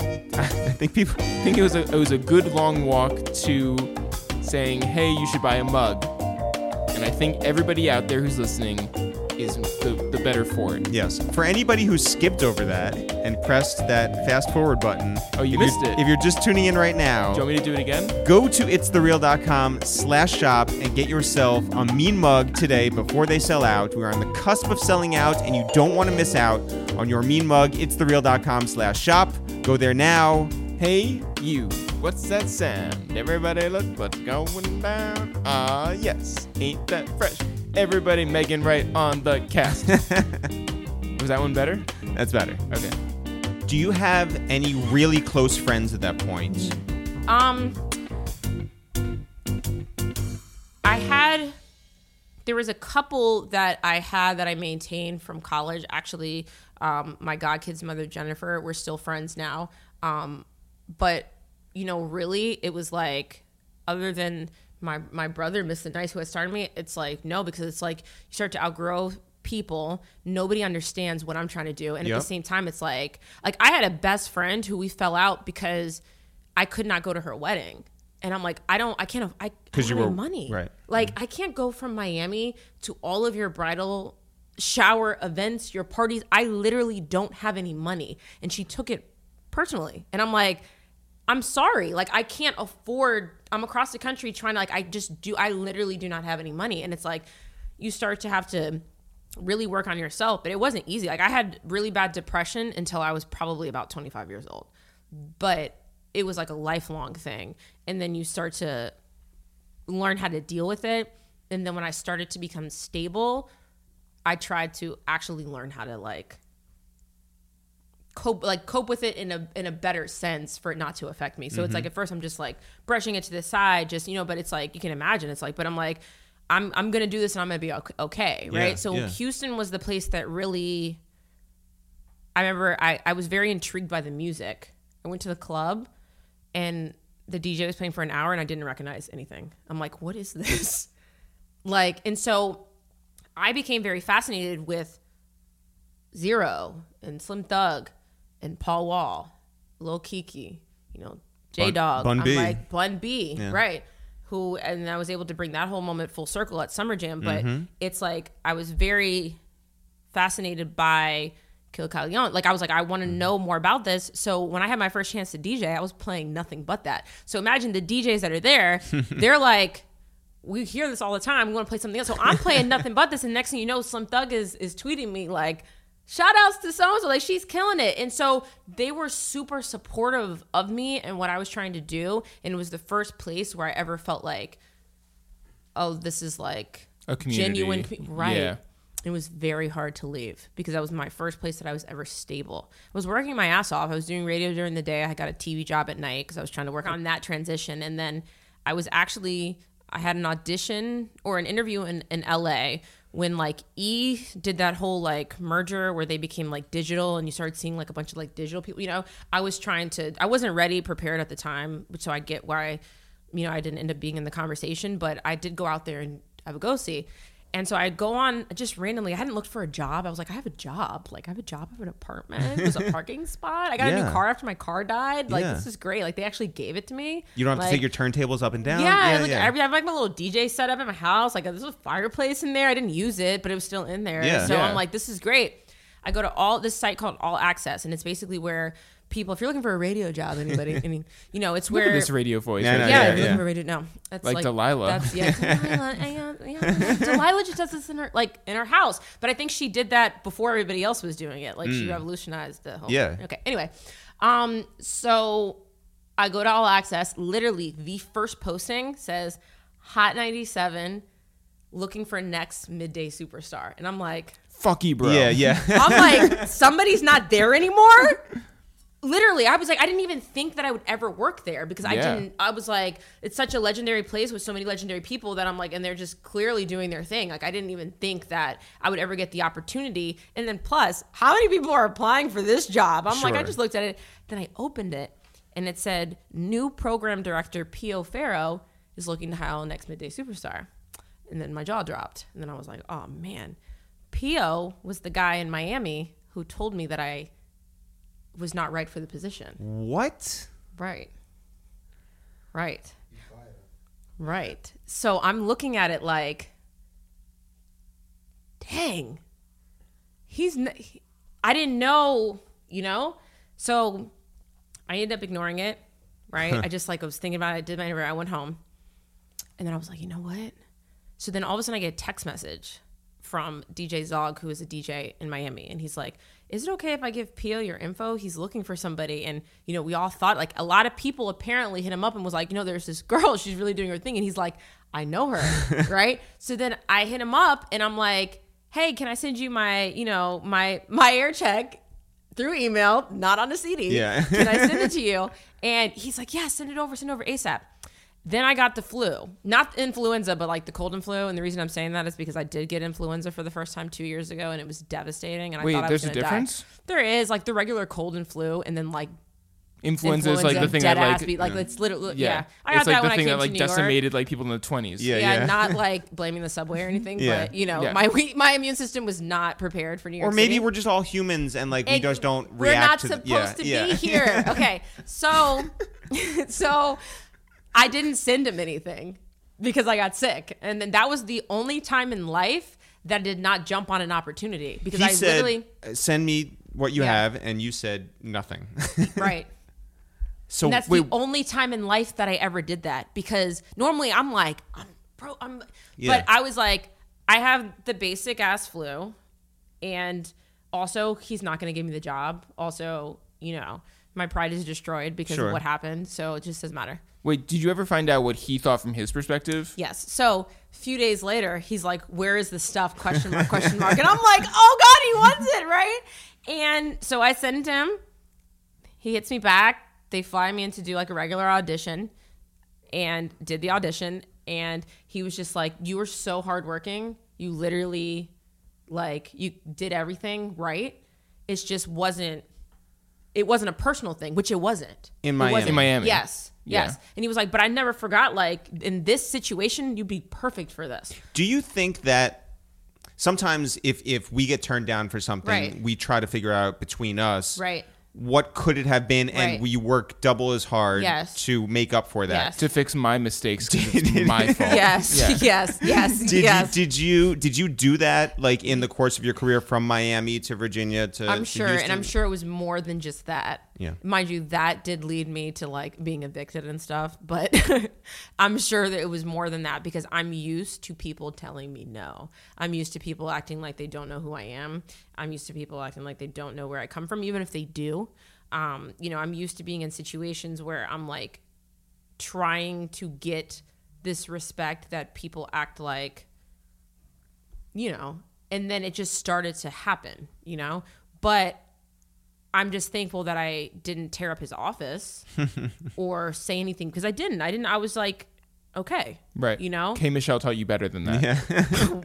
I mean, it wasn't her because she will tear up an office. Yes. Yeah. But- She'll also run naked through Atlantic Records office. and but I that's love fine. her. Yeah, yeah. I love her because she is herself, and I'm okay with anybody being themselves. Mm-hmm. Yes. You know, it's just whether or not you choose to want to deal with it. Right. But I would rather you be yourself than to be something I'm just like, what are you trying to do? You know? And I still didn't think I was going to get the job. So I forgot about it and kept moving on to other things that I was trying to do because I was like, this isn't going to happen. And literally, it took like three months and they hit me and they're like, going to offer you the job or to send you an offer letter. And I'm like, and I just started crying. And then I was like, oh my God, then I gotta leave here because I had never been comfortable my entire life. Literally, never. And I was finally comfortable. I even had a boyfriend too. And I was like, this is just like, I don't know what to do. And literally, Bun B said, we love you, but get the fuck out of here. Literally He's the best. He is Go. the best. Yeah. you need to go. Like he said that he's like, you need to go. Like, you know, we love you and we appreciate you, you know, but that's where you need to be. So I went, and when I got here, Hot 97 show was not on the air. it was not. I said, Ebro, you know. But I, when I even when I came here, I didn't have anything, and I think that's the misconception is like, you know, and I'm like comfortable now speaking about it, and before I wasn't because you know we li- we work in this industry where you have to appear and you have to do better, or people don't think you're shit. So if mm-hmm. you don't have the jewelry, you don't have the shoes, you don't have the cars, you don't have the house, you know whatever, then it's like you must not be doing it right. I had negative dollars in my account when I got here because although I started having this little stable situation, I still was trying to climb out of 10 years of a hole that I was in from all the, the shit, just me trying to make it, right? Then I even had to like buying boxes and even though they gave me money to like um to move obviously, but it's still it's like sometimes you got to come out of pocket for things and then I was trying to like take care of stuff. So I'll never forget they moved me to to Jersey first. I was in Jersey for a few months and then um Pio said that he was going to because he had just got there too. So we were in the same development because it's like where the corporate housing was, and he's like, "Yeah, we're gonna get on the. I'm gonna show you how to use the path train because I've never taken public transportation before. I'm gonna show you use the path train and you're gonna get to the city." I was so afraid that I wasn't gonna be able to buy a Metro card. I was like, the first day that I'm here, my card is gonna decline. And I'm not gonna be able to buy a Metro card. And how am I gonna get here? And how am I gonna get to work on my first day? And it was pouring down rain, and I had a sinus infection. And I went, and I didn't have a car. So I'm like, then remember the day before, I'm like thinking, oh, everybody in New York walks, but not in certain parts of Jersey. So I'm walking to this pharmacy because it says 0.7 miles away. And I'm like, somewhere I should not be walking in looking for this. And it was Yeah, just that's like, not like a walkable half I didn't, mile. Yeah. I didn't know. I didn't know because I'm just like everybody walks. You Right. know? I didn't. I didn't know. And so, but my card let me overdraft thirty five dollars, thirty four dollars. You know how that goes. So I got a Yeah. thirty four dollar fee. I had to wait till I got paid for two weeks. But and I made it and I started and I was like, I just hit the gr- ground running ever since. And so nobody knew what was going on. Nobody. That's so crazy. People didn't start knowing. Actually, I don't think people. I actually didn't even start talking about anything until. Well, I wrote a I wrote a book, which I haven't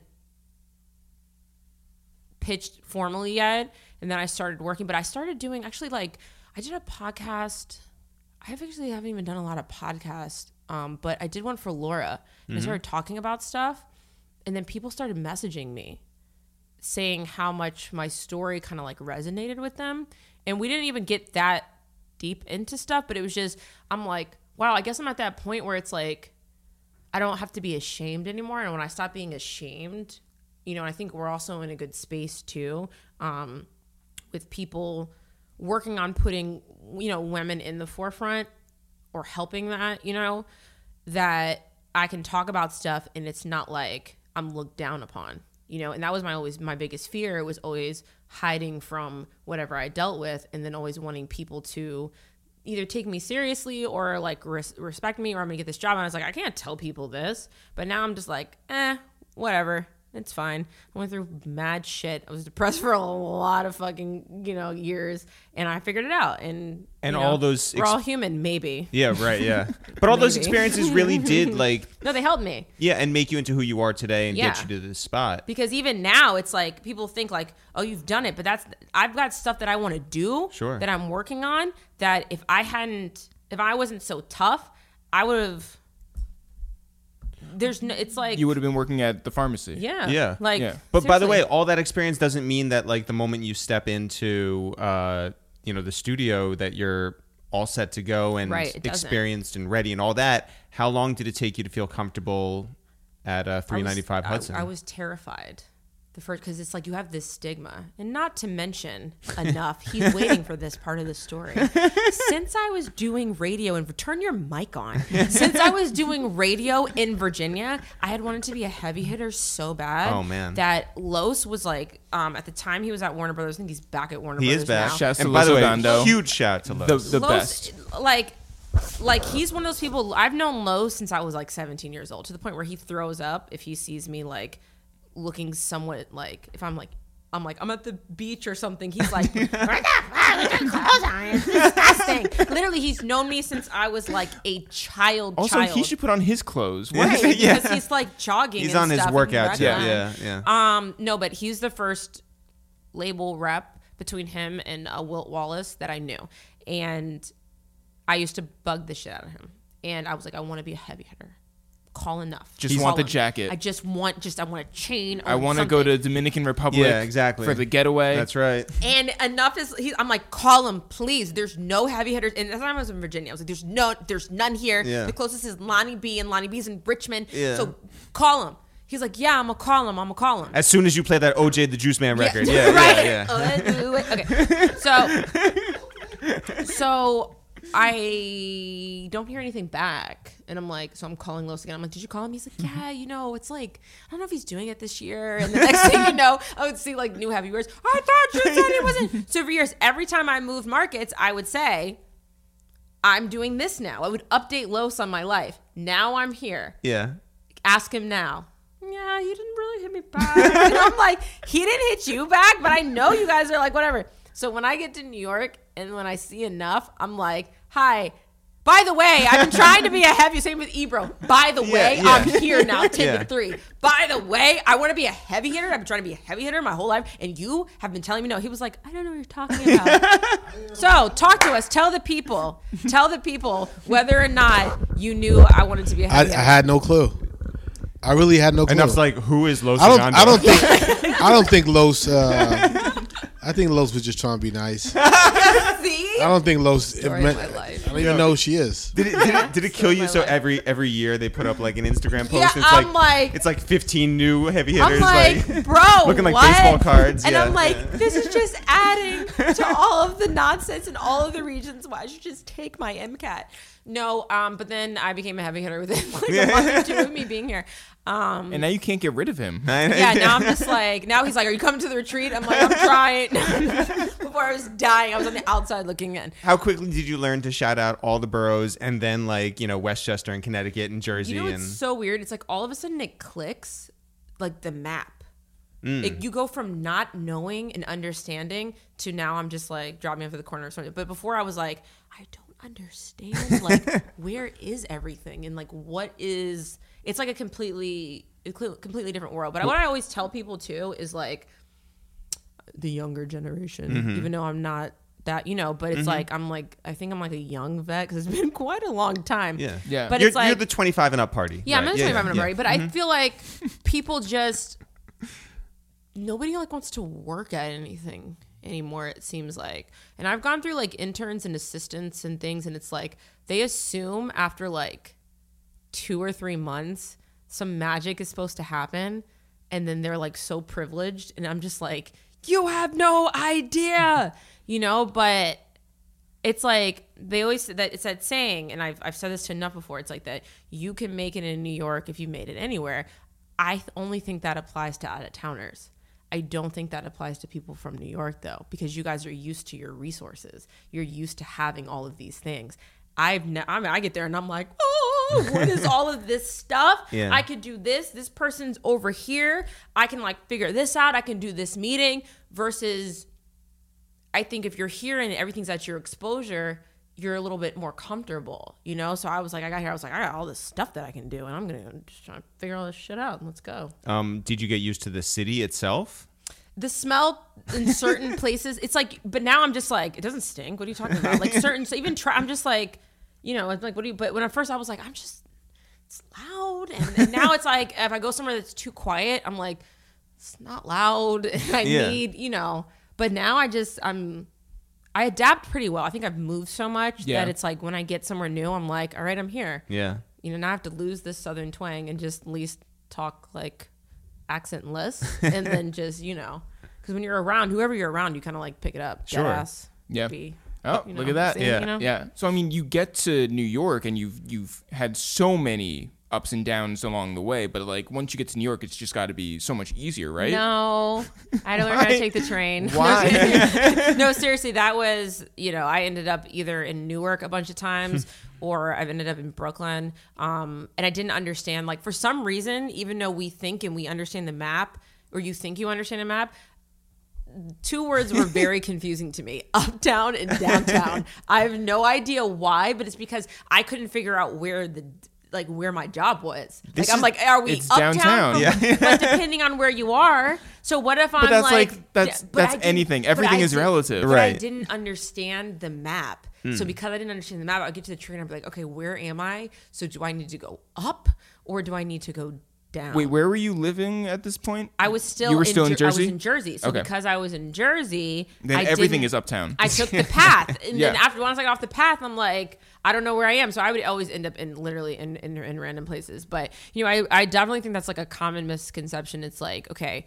It's like you're here, you've arrived, you've made it, but right, you stepped off the bus and the stars aligned. Yeah, yeah, but that's yeah. not necessarily the case. Of course, like everything with Hot 97, it's it's it's it's been amazing. Like I'm full time. It's very difficult, you know, to be full time anywhere in radio, um, because you got to think about it. There's five slots. You have morning show and whatever that consists of. You have middays, which is what I'm on, which can vary from 10 to 3, 10 to 2, or depending on where you are. You got afternoon drive, and you have nights.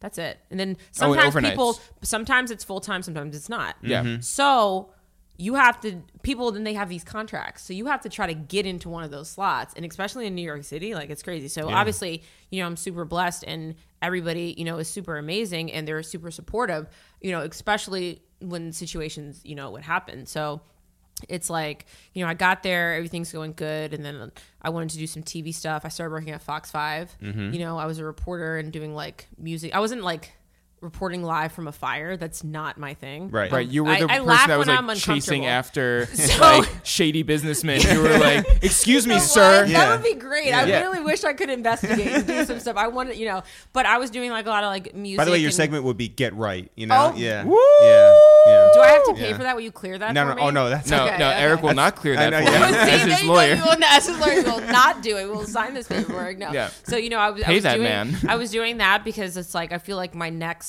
thing, even though I do do TV hits and spots and things like that, my next thing is either you know getting my I want my life story either to be heard or picked up or and you know I definitely want to work in the creative side because I feel like as I produce music like I think that's all production piece as well you know? But you know it goes back to what I was saying before about how you have to always appear like you're okay so even though when I got here I was more comfortable with being who I am, I still knew I had a lot of stuff to prove.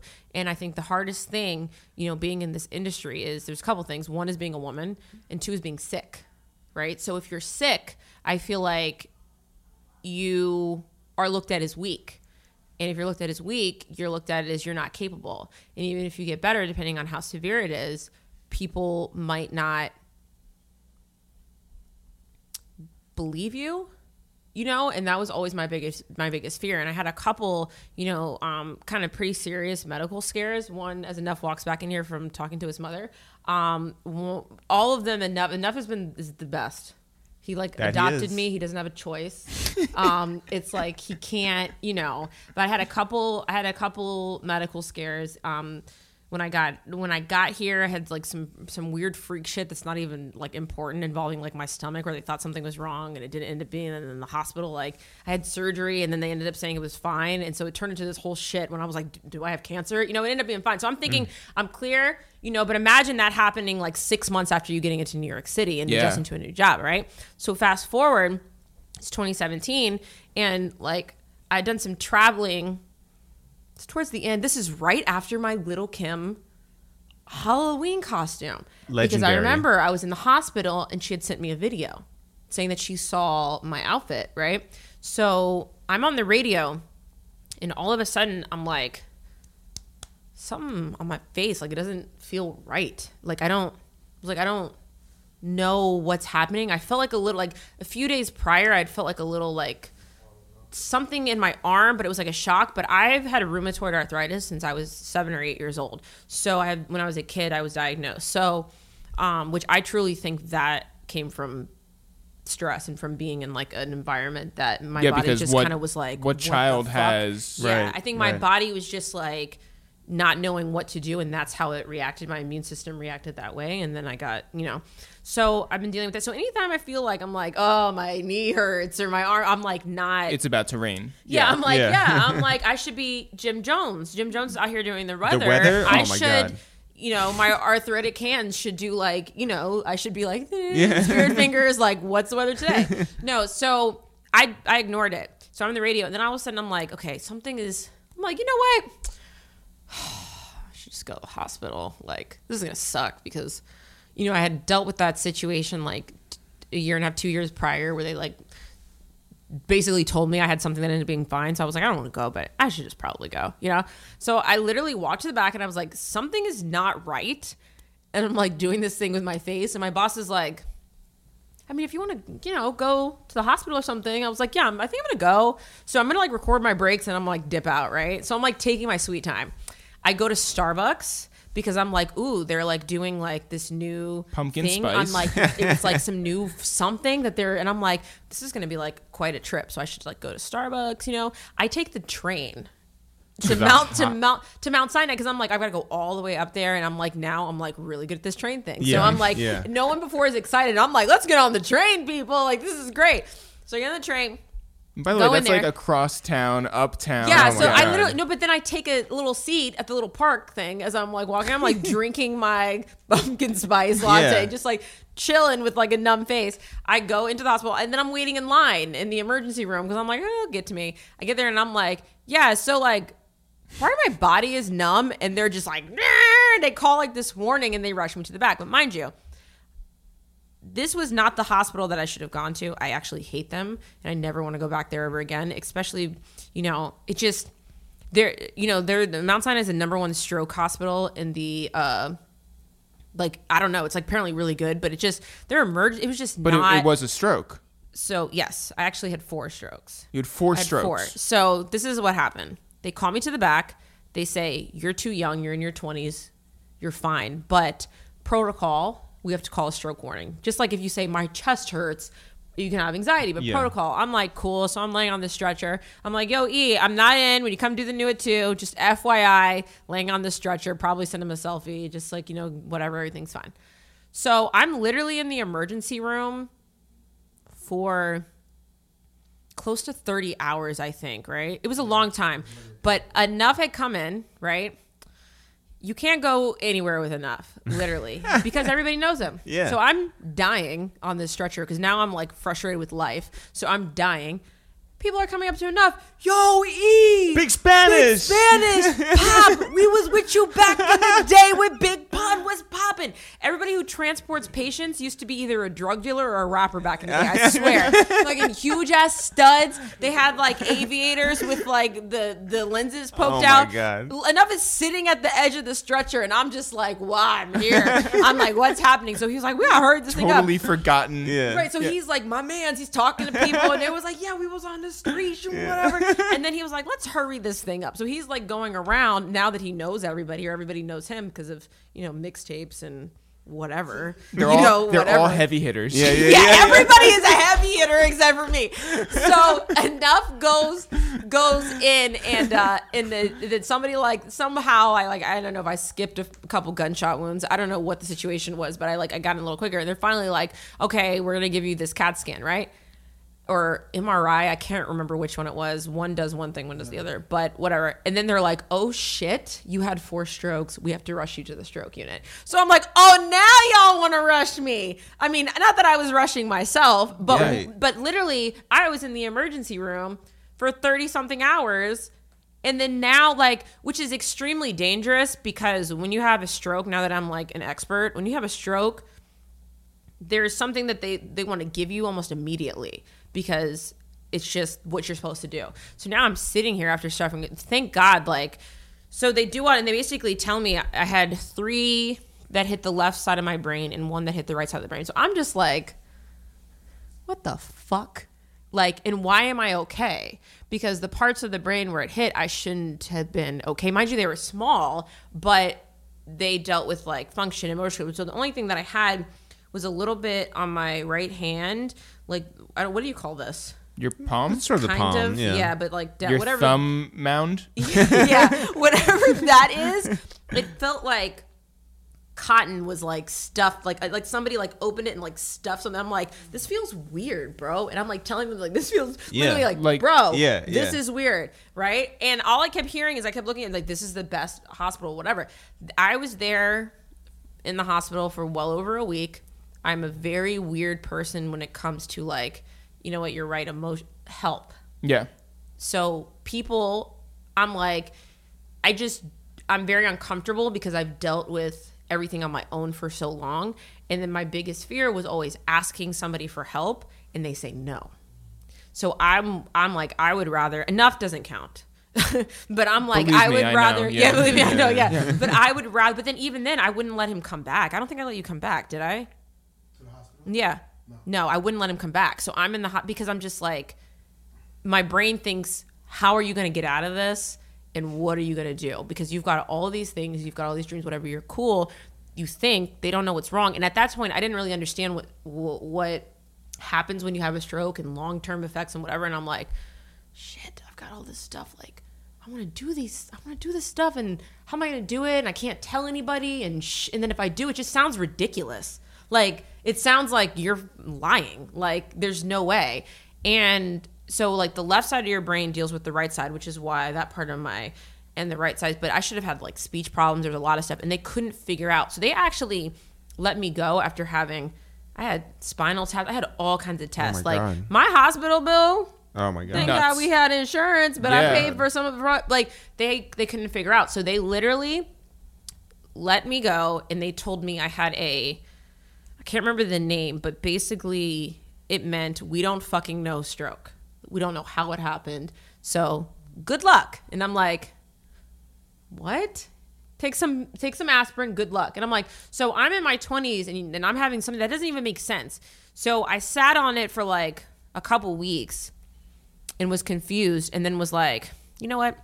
Fuck this. I have stuff I want to do and I'm not going to let this, you know. And you just, like, moved past it? I moved past it, heard that Moneybagg Yo was having a dinner, told Enuff that I've got all these ideas. I let's do this album, whatever. Joey IE was sitting next to Moneybagg Yo at the dinner, started talking very loudly about what I wanted to do, and then Enuff goes into the corner with him and has the little big Spanish talk. Yep. So literally two or three weeks after I had my stroke, I got a record deal. That's nuts. Yeah. Also, it is also nuts that you don't have an R&B song called Four Strokes. Yeah, I know. yes, yes. I know. Yeah, but yeah, am I lawyer? Am I Yeah. allowed Yeah, to use yeah, that? yeah, Forrest am I allowed to use that? So then I was like, this is ridiculous. And so I probably went to it. So Enuff kid when I become like super poppin', like when my my my my goal is for like my TV shows to happen. I do the music for the shows. I put out my own sound, you know, because I'm really fucking pissed off that Pitbull did the soundtrack for John Gotti. that shit makes me so mad. That's He's- not an appropriate like a Pitbull for John Gotti movie. I mean, Mr. 305? Right. well, he's also Mr. Worldwide, so Yeah.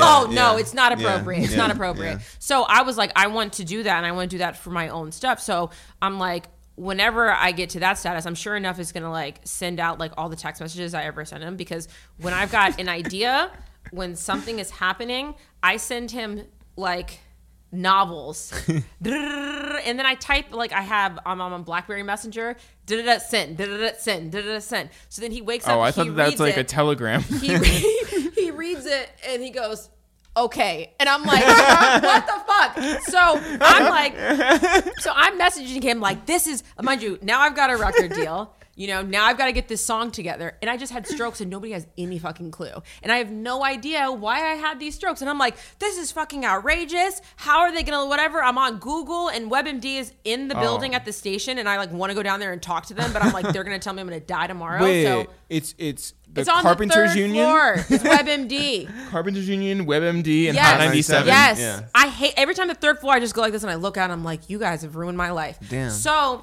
the doors closed. I Yeah. decided to go to a different hospital, which everyone says second opinions, but I don't know. It just I was just like, I'm going somewhere else. So I went to go see a neurologist at a different hospital.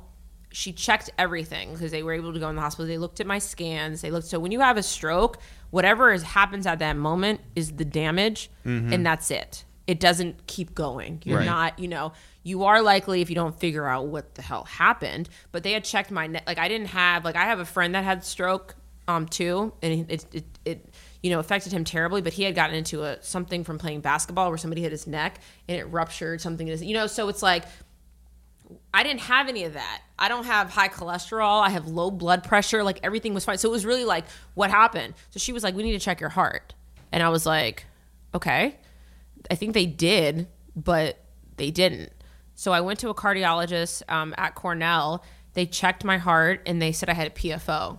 So what that means is I had like a tiny little hole in my heart that I was born with. Apparently, everyone's Yeah. born with it because Yeah. you like feed or eat feed through that. Does that even make sense? You eat like Sure, when Yeah. you're whatever. breathe. You're eat. talking to two guys who definitely know what. Humans. Sorry, We're humans. I We're almost humans. took We're my humans. MCATs. Okay, yeah, so yeah, I'm yeah, almost, yeah. I almost know what I'm talking about. Yeah. And so basically, it's supposed to close. Oh, we're humans. Who said that? Said yeah. that. Yeah. So basically, it's it's supposed to close, and then you just live your life. Twenty percent of people, it doesn't close, and you're perfectly fine. Like it's not it's not a big deal, unless you're somehow prone to clots, which I also did a genetic test on that, and I'm not. So I don't really understand. I don't know if it's because I was flying a few days before, whatever the situation was. I got a very tiny clot, like very very tiny. It traveled up my bloodstream and went from one side. Normally, it'll go from one side of the heart to your lungs, and it'll disappear. And if it's really big, that's when you have pulmonary embolism problems, like how Serena Williams had. But normally, your lungs can, your lungs are like, you know, they got this. They can handle it. They can break it up, and you don't even notice. But because I had that hole, and I might have been moving a certain way, say I was like, I don't think I was lifting up anything heavy, but something that made something Yeah. that made it flat or made it the the tiny clot went through and went to my brain and shattered. And your brain is extremely sensitive. So when it shattered, I was like, and then I'm on the radio and I'm like, what, you know? And I got extremely lucky, obviously. So they were like, you have to close this hole. So then I'm panicking because I'm like, are you, for fuck's sake, give me a break. Like, Yeah. I'm just literally like, give me an Yeah. entire fucking break. Like, this is ridiculous. And I'm trying to do these things all with all of this on my brain. Like, I feel okay, but sometimes when emotionally and health and stuff, it's like, you know, so now I'm coming to work and I think I, I'm pretty sure I fell apart and like in front of Ebro. And, you know, Ebro thinks he's like, the natural doctor or whatever. So we have like conversations about that. But my whole thing was messing with your heart does not seem good. So it's like, do I do it? Or do I don't? Like he thinks I have like arthritis and stuff because I grew up eat, drinking Surge and like eating fried bologna, which is which is yeah, a wait. possibility. Yeah, you know, yeah, you know, I'm wondering. you know, Yeah, which is a possibility. But Yeah. I'm just like, who? What's? I mean, that's you know, that's I I that's what the hell they used to give me. Fucking like you know, it was, where happened to Surge? So it's not a Uh, thing anymore. Okay. Surge was the lead singer from. Okay, um, stop of a it. Stop, stop it. So I was going back and forth like, do I do this or do I don't do this? And I was like, I maybe I'll just leave it. But then I'm like, because then in like Mount Sinai, the doctor was like, you probably won't have another stroke. Like he was very matter of fact about it. I'm like, you can't keep talking to me like this. Yeah. it'll probably be fine. And I'm like, that doesn't. That's not. That's doing not an anything for me. Instagram caption. Right. Right. Yeah. Yeah. Right. So at Cornell, they were like, "You you should do this." They tested me for AFib first because that's another re- way you can get strokes, and it didn't come back as positive. And they're like, "We know this is here. We've seen it. You should get it closed." Technology this these days, you don't have to like open yourself, you know, and do it. Yeah. And so, in true Megan fashion, I went and did it and told nobody because I have this, you know. So Yeah. I might have told like I think I told Enuff and like and then I told my friends like 3 days later. Like by the way, I kind of just had like a heart situation, but everything is good now. And I think it was because it was just like the easiest way for me to like, you know, deal with it. But imagine telling that story and then you're trying to get things accomplished and do things. People are going to look at you like, "Sis, you just had strokes and heart procedure and you think we about to let you come over here and do this we don't know what's gonna like are you all right but i literally was okay i went to work like two days after that like but i wasn't even pre- like i was i'm okay like i'm okay i'm actually perfectly healthy like literally i have the lowest blood i'm a vegetarian like it's like i don't have like If you you're know a vegan, then you get Jay and Beyonce tickets. Yeah. you do Yeah. no, I'm not vegetarian though what about eggs I think it's vegan, right? They said that if you go vegan, Yeah, you go then they vegan then they yeah. will somehow like. You how know. will they know That's what I don't know. please don't be listening Bey i feel like i feel like she's a fan Of of this, this of this podcast I mean, yeah. her people Her are. people are. yeah, so Yeah. don't tell, but I really want to try to, you know, because those are hard tickets to get, even if you're like in Right. the Yeah, industry. you can right. get like one. I'm like, can I bring nobody? No. Right. No. like, what you know, dietary changes can you make to get Eminem tickets? That's right, what. That's really the wanna know. real. Yeah. That's the real go. You Yeah. know, but um, but you're all right. I'm fi- I'm actually I'm great. So then Mm-hmm. after that, it was like, you know, I think I'm I'm good with rolling with life's punches, but it's like probably then I deal with it the way Enuff says I deal with it. A little meltdown, get back together. You know, you know, I have things I know no one's perfect. I'm still, you know, working on That's an Instagram caption. things. You know, there we go. Um, but I'm okay, and you know, if, if I could do it, you could do it. That's another how I- Instagram yeah, caption. Yeah, and I'm- my captions are so bad. I should, to, I should ask you. I should send you pictures and be like, what, What- can what I? is this? What Yeah. can I caption? What this? cliches can I? Um, so you have uh, a deal now at I do. Interscope. Um, Shout out to out, Joey and everybody. you put out a few songs. I have. Um, what is it like getting verses for you? Oh my gosh. This is what it's like. this is what it's like. Um, I mean, it's interesting because I've been doing this for as long as I have. You have to think about like the artists too that I've grown with. So it's like I look at Enuff in his relationships, right? And I'm like, okay, he can just have these conversations with certain people and get them on the phone, whatever, because it's like he's literally been there from the bottom up. But then there are artists that I've grown with too, you know, like that I've known since mixtape days like like i don't i don't have a relationship with with drake at all i don't know him at all um but i remember when my old program director the one who passed away had turned down an interview because it was like who we don't in morning show is the is the big so you have to like you know be careful whatever. And he was doing like a couple and they're just like who is like I don't know that that's not for mornings. Like you could put him somewhere you know what I'm saying? It's Yeah. like so you I remember seeing that. I remember seeing Kendrick do a show at the Norva which was a you know with like handful of people. Like I remember that, and now it's just like so. There are certain artists like, and that's how with Tory Tory Lanez that was easy mm-hmm. because I knew Tory back when he had first when he was doing mixtapes and stuff because his management is from Texas. So when I was living there, I met them and then when I got to New York and when Say It happened, I was like one of the first people to play it and be supportive of it. So Mm. he like never forgot that. So he's like, "You helped me my first record. I'm gonna help you." And because Tory is as talented as he is, and he literally can record like he can be in a taxi and take like his phone and start like doing something, and then he like do something on his phone, and next thing you know, he presses send, and then it's like on all digital platforms, you know. and it's like it's literally Yeah. that that easy for him to do. He even mixes and masters his own stuff. Like people Wow. don't give him enough credit for what he does, um, but it was that easy to get that verse for him. Um, and then Hood was um, for that for the first record on and on that I had was was amazing as, as well. She had just had Walking Trophy, um, and then we knew Shaft because Shaft used to manage Cardi, Cardi, yep. and so that kind of it all happened. But I'm also working on like other songs, and it's like people also, you know, sometimes they forget when they need something. It's like artists. I think some artists are getting better at remembering the DJ. And then I think some have amnesia. Not that you have to do anything for me ever Mm-hmm, in life. Like you don't I don't I don't do things for you to do stuff for me at all. But Except once again playing that OJ record to get on to the heavy hitters. But yeah, yeah, yeah, fine. Yeah. Understood. Understood. Okay.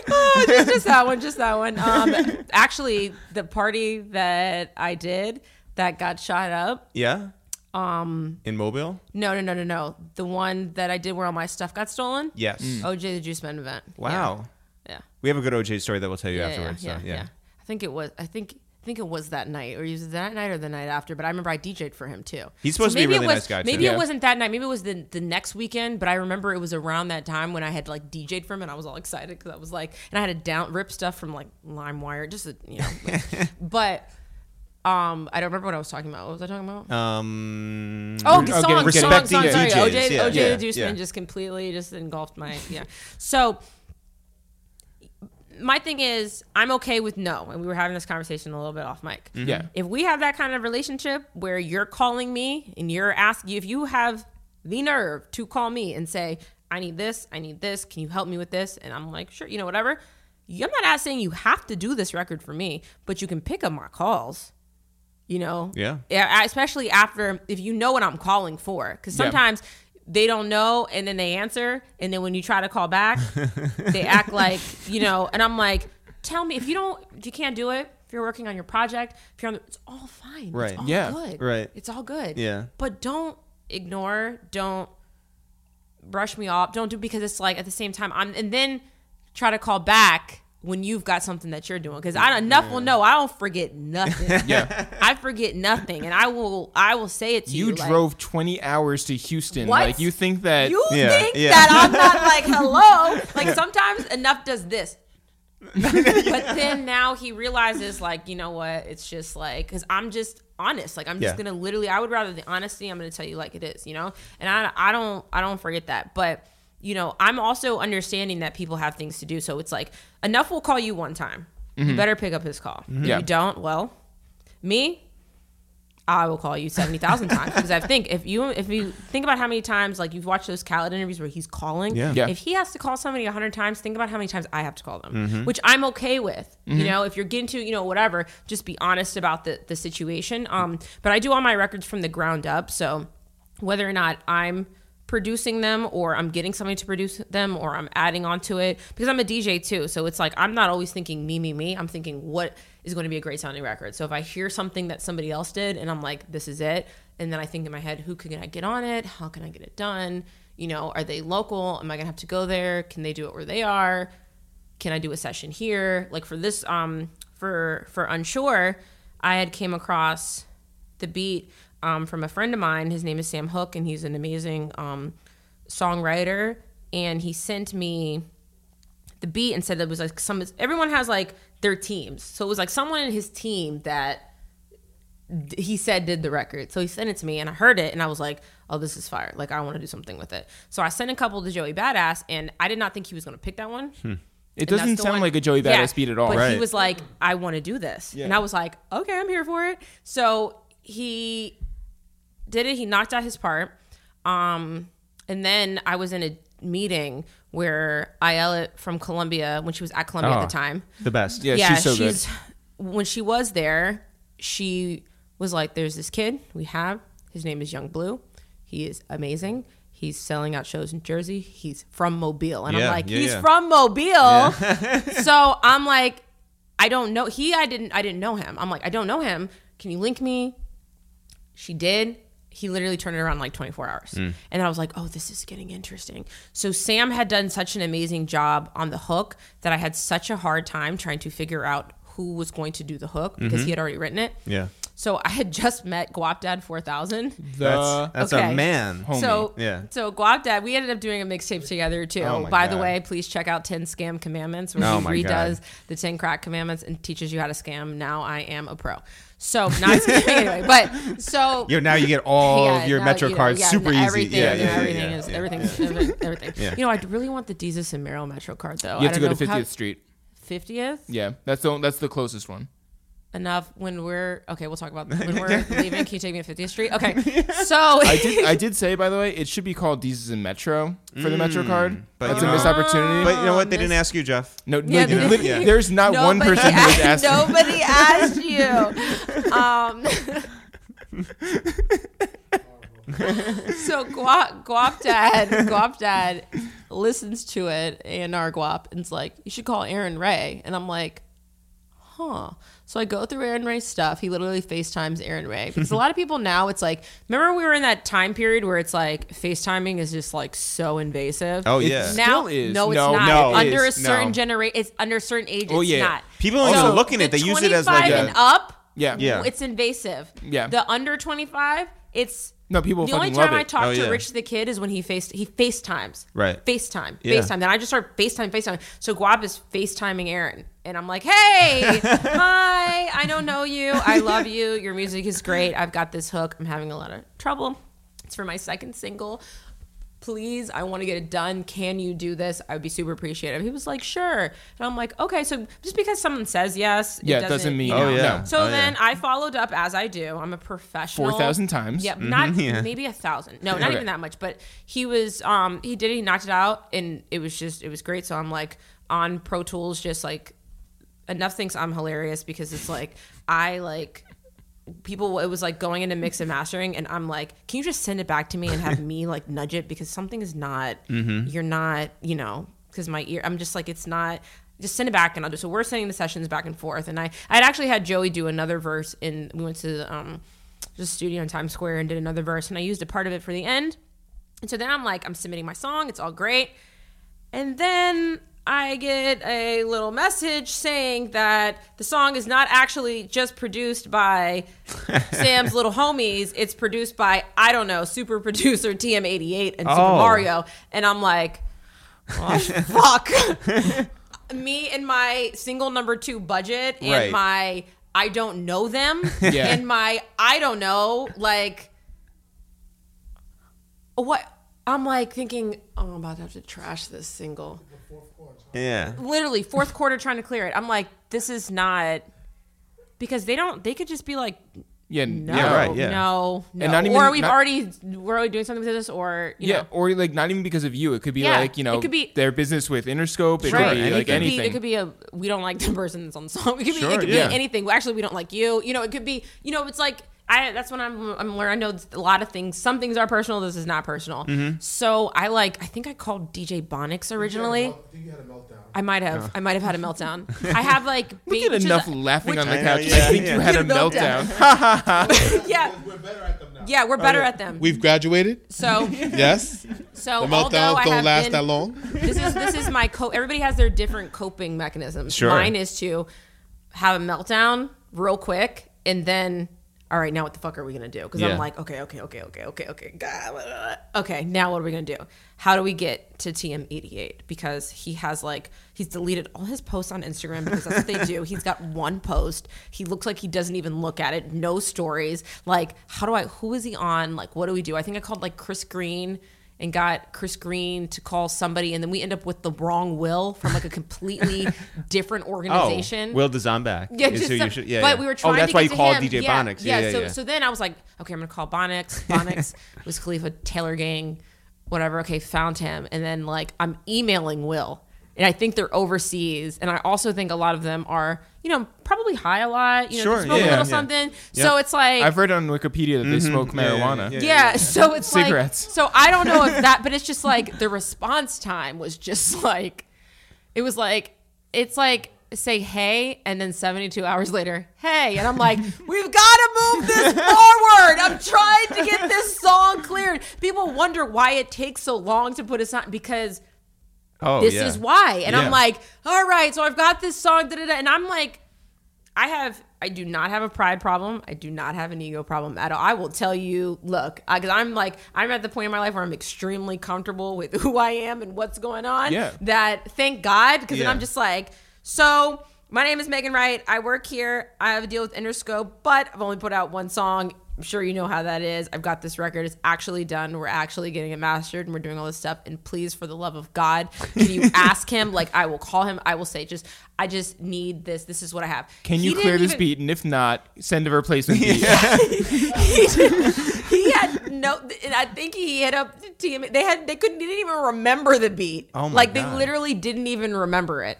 Right. So then I had to go find the original file and see what it was originally labeled as from when they sent it to me. So then he could go and look it up. He found it, and luckily they were super cool. That's like, awesome. But then they like halfway into the clearing process, they're like, "Oh yeah." When he opened the file, he found out Supah Mario, who has done stuff with Drake and all stuff. It's like he's Yeah. also done that. So I'm now in DMs on Instagram. So I'm like, so if you ever see me a little silent on Instagram, this is what I'm doing, or watching like a weird. British show. But okay. Okay. so I'm like DMing Supah Mario, hi, smiley face, smiley face, smiley face, because that's just like I'm just talking how I would talk to anybody else. Yeah. So my name is Megan. This is my spiel. You know, da da da. I have this song. Please, I don't because now you got to think about it. They've got they've got three people and my friend's baby producer, and I'm like, what's going on?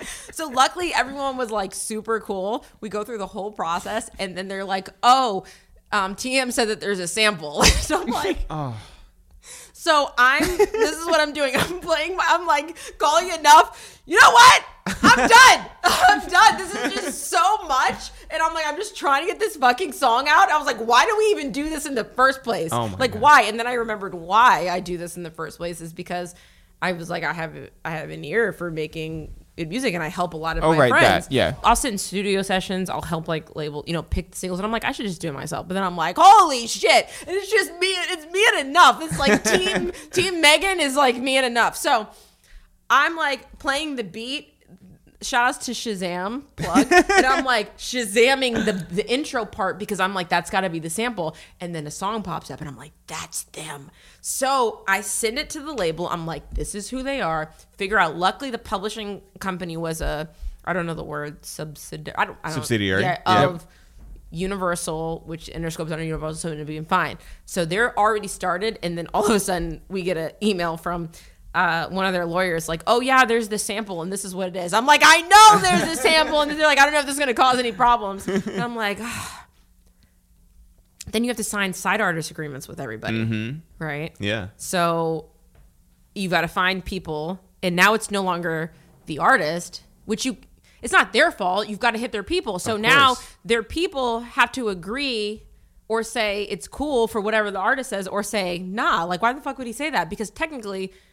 You're not really supposed to ask them anyway. It's the merely the man. You see what I'm saying? Like mm-hmm. they could offer something, and so then I'm just like, luckily, that whole part was as calm and cool. And then someone called me and asked me for the lyrics. So I'm like listening and I'm like, I'm trying to decipher blue. And I'm like, this is just, I was like, I'm not calling anybody else and asking for anything because it'll take days. And Yep. then finally it.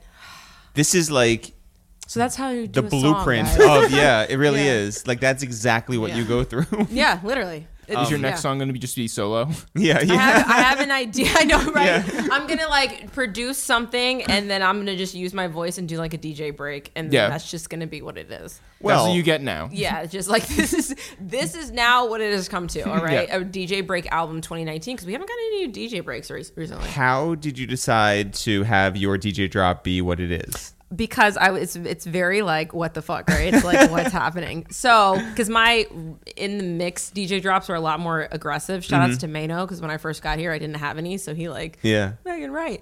So, and also a baby. Someone's random baby was like at the station, and I was like, "Can you say Megan Ryte?" she was like, "Megan Ryte." So I used that, but then I didn't want to call her and ask because now I know how to clear things. So now Yeah. I gotta find this baby, Right, right. And Talk to her and lawyer. Talk to the baby's lawyer and Right. say, Yep. "Can you clear this?" And then I'm sure Mano wouldn't have given me a problem, Right. But still, I was like, you know.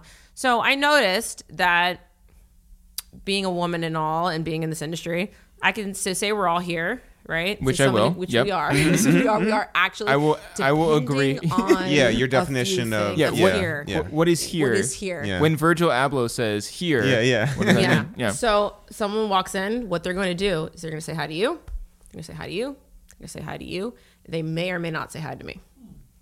Pay attention to that from now on. When you're out and there's like a woman or with you, they're Mm-hmm. to walk around and there's a couple reasons why. I don't give a shit if it's a masculinity thing and they're like they're assuming that I'm someone's girl. Why are you not assuming that he's someone's boyfriend? Right, like right. that like you should say hi to me, you know? And that happens and people do that. And I think it's very like like or ignore the fact that like I'm even there. Yeah. Or just assume that and so I'm constantly hi, I'm Megan. Yeah. Li- constantly.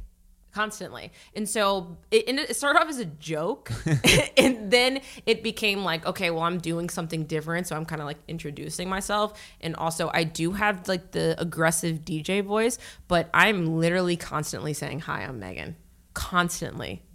Over and over and over again. So I was like, fuck this. Yeah. This is what I'm doing. And I just, I think what's really impressive is uh, that you've done all this on your own for so long, Mm-hmm. and uh, that's not normal. You know, Yeah. that's not what everyone does. Yeah. And for you to overcome so much is really significant and amazing, and you should feel really proud of yourself Oh, that you've you. made it through all of that stuff Yeah. uh, to get to this point. I didn't start getting help until I think I got here. You know, Enuff has been super helpful. Um, I'm sure I drive him crazy sometimes. Um, not a lot though, right? E? Just not, no, not a lot. Pero no, es divertido. Don't, don't, See? don't, don't, don't, Es divertido, verdad? don't, don't. Just, I don't even know what you said, I but said I it's fun. he also doesn't speak Spanish, so it's What? fine. I told you that earlier. Yeah, he does. yeah. Don't let him fool you. you Don't turn his mic on. Don't turn his mic on. Don't turn his mic on. You know, don't. Um, but it's been like normally I'm convinced. I'm I'm. It's getting better where I'm I'm used to being like I can do this. Please believe that I can do this. Please be interested in what I'm doing. You know, um, igno- not even that I want acknowledgement for other people, but because it'll give me an opportunity. Like, can we, you know? And um, I have an, another manager that helps me with my uh, my TV stuff. Her name is Josanne, and she, you know, was also another person who, when she saw me and heard a little bit about my story, you know, I mean, I argue with her, definitely for sure. But no, I was laughing. But because I'm always like, I'm very passionate about what I'm doing. But she was like, I believe in you, you know? So you would, I'm hoping that that continues because I understand like help is important, but you also can't make somebody help you.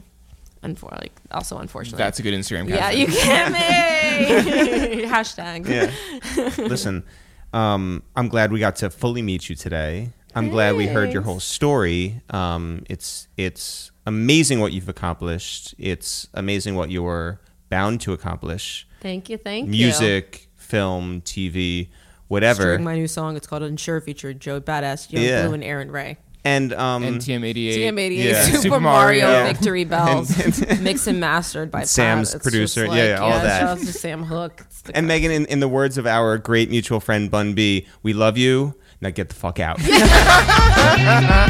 Thanks so much. Thanks everyone for listening to this new episode of A Waste of Time with It's the Real Jeff. If people want to find out more about us, I'm Eric. You're Jeff. Curly hair, glasses, together. We are It's the Real, no apostrophe, no spaces. If people want to find out more about this podcast, it's called A Waste of Time with It's the Real. If people want to find out more about that other podcast that we have called Two Jews and Two Black Dudes Review the Movies, they're separate podcasts. Go subscribe to both. Jeff, if people want to find out more about what's going on with us, where can they go? You can always go to itsthereal.com, I T S T H E R E A L.com. It's the real. No apostrophes, no spaces. You can always sign up for our podcast on iTunes or Spotify or SoundCloud or Pippa or Castbox or wherever the fuck you listen to your podcast. It's there. go to all those different services. If you want to sign up for our newsletters on itsthereal.com, if you want to buy a mug, it's on itsthereal.com slash shop. Same with t-shirts. T-shirts for sale at itsthereal.com slash shop. Uh, if you want to find us on social media, we are at It's The Real on Twitter, at It's The Real on Facebook, at It's The Real on Instagram. Jeff, now is the time where we have taken submissions. We have asked people who they want to hear on episode number 250, our landmark podcast episode on the way. And you, my friend, have the task of reading all of them right now. All right, I'm going to shout out the people who actually made the suggestions. I'm not going to say who they wanted to to actually have on because I don't want to come across as judgy. Okay. Okay, so here we go. So I'm just going to shout out the people. Shout out to Thrice Harper, El Sheetsy 26, Cash Money Josh, Slay Jeremy Slay, AJ Fried Rice, great name, Trav Dave from oh, uh, Columbus, Ohio, almost stumbled over that. Caldwell Will Do. I want to shout out G's Louise, Cousin Lou, Gordo Ramsey. I want to shout out Ash the Stampede, Max Julian. I want to shout out Born Jamaican 18. I want to shout out Matzo Ballin, great name. I want to shout out DJ Booth EIC, that's Z over there. I want to shout out Jonathan Mena. I want to shout out Saint Ishmael and Twitter Sucks and Incognito. I want to shout out TK Cecil and Wale. Different Wale. Different Wale. I want to shout out Bai Wu. I want to shout out the J Bills. I also want to shout out Jason's Vision up in the Bronx. I want to say. I want to shout out Mikey G's, who said that we should consider him for the podcast. He sells real estate to help fund his music business for the artists that he manages there in Arizona. Shout out to him. Shout out to Mikey's G's. Hip Hop by the Numbers. Also, Brandon Irick, Winnie's World, The Street Legend, Shambreezy565, Devin No One Cares, C and Rondo, OG Beak, New Face down in Atlanta. I am Allison. I want to shout out Super Engineer, Michael Birch from the Upper West Side. I want to shout out I am Rels. I also want to shout out Riri's Unicorn Pinata, hashtag Topanga Hive, Kev the Poet, Von underscore Gum. I also want to shout out Will Goodlife and I P T Y Z I L T L. Not gonna pronounce that one. I don't I don't know how to pronounce it. Not gonna pronounce it. I want to shout out Ain't No Jigga. I want to shout out OK Ray, and I want to shout out Larry G. And Jeff, I want to give two shout outs, two birthday shout outs. One to our friend Teray from Coney Island, now living down in Atlanta, and also our big homie, our OG, the Trill OG, Bun B from Port Arthur, Texas, now living in Houston, Texas. Big birthday shout outs to Teray and Bun B. As always, guys, not for real, for real. Sure, sure. We'll see you guys next week.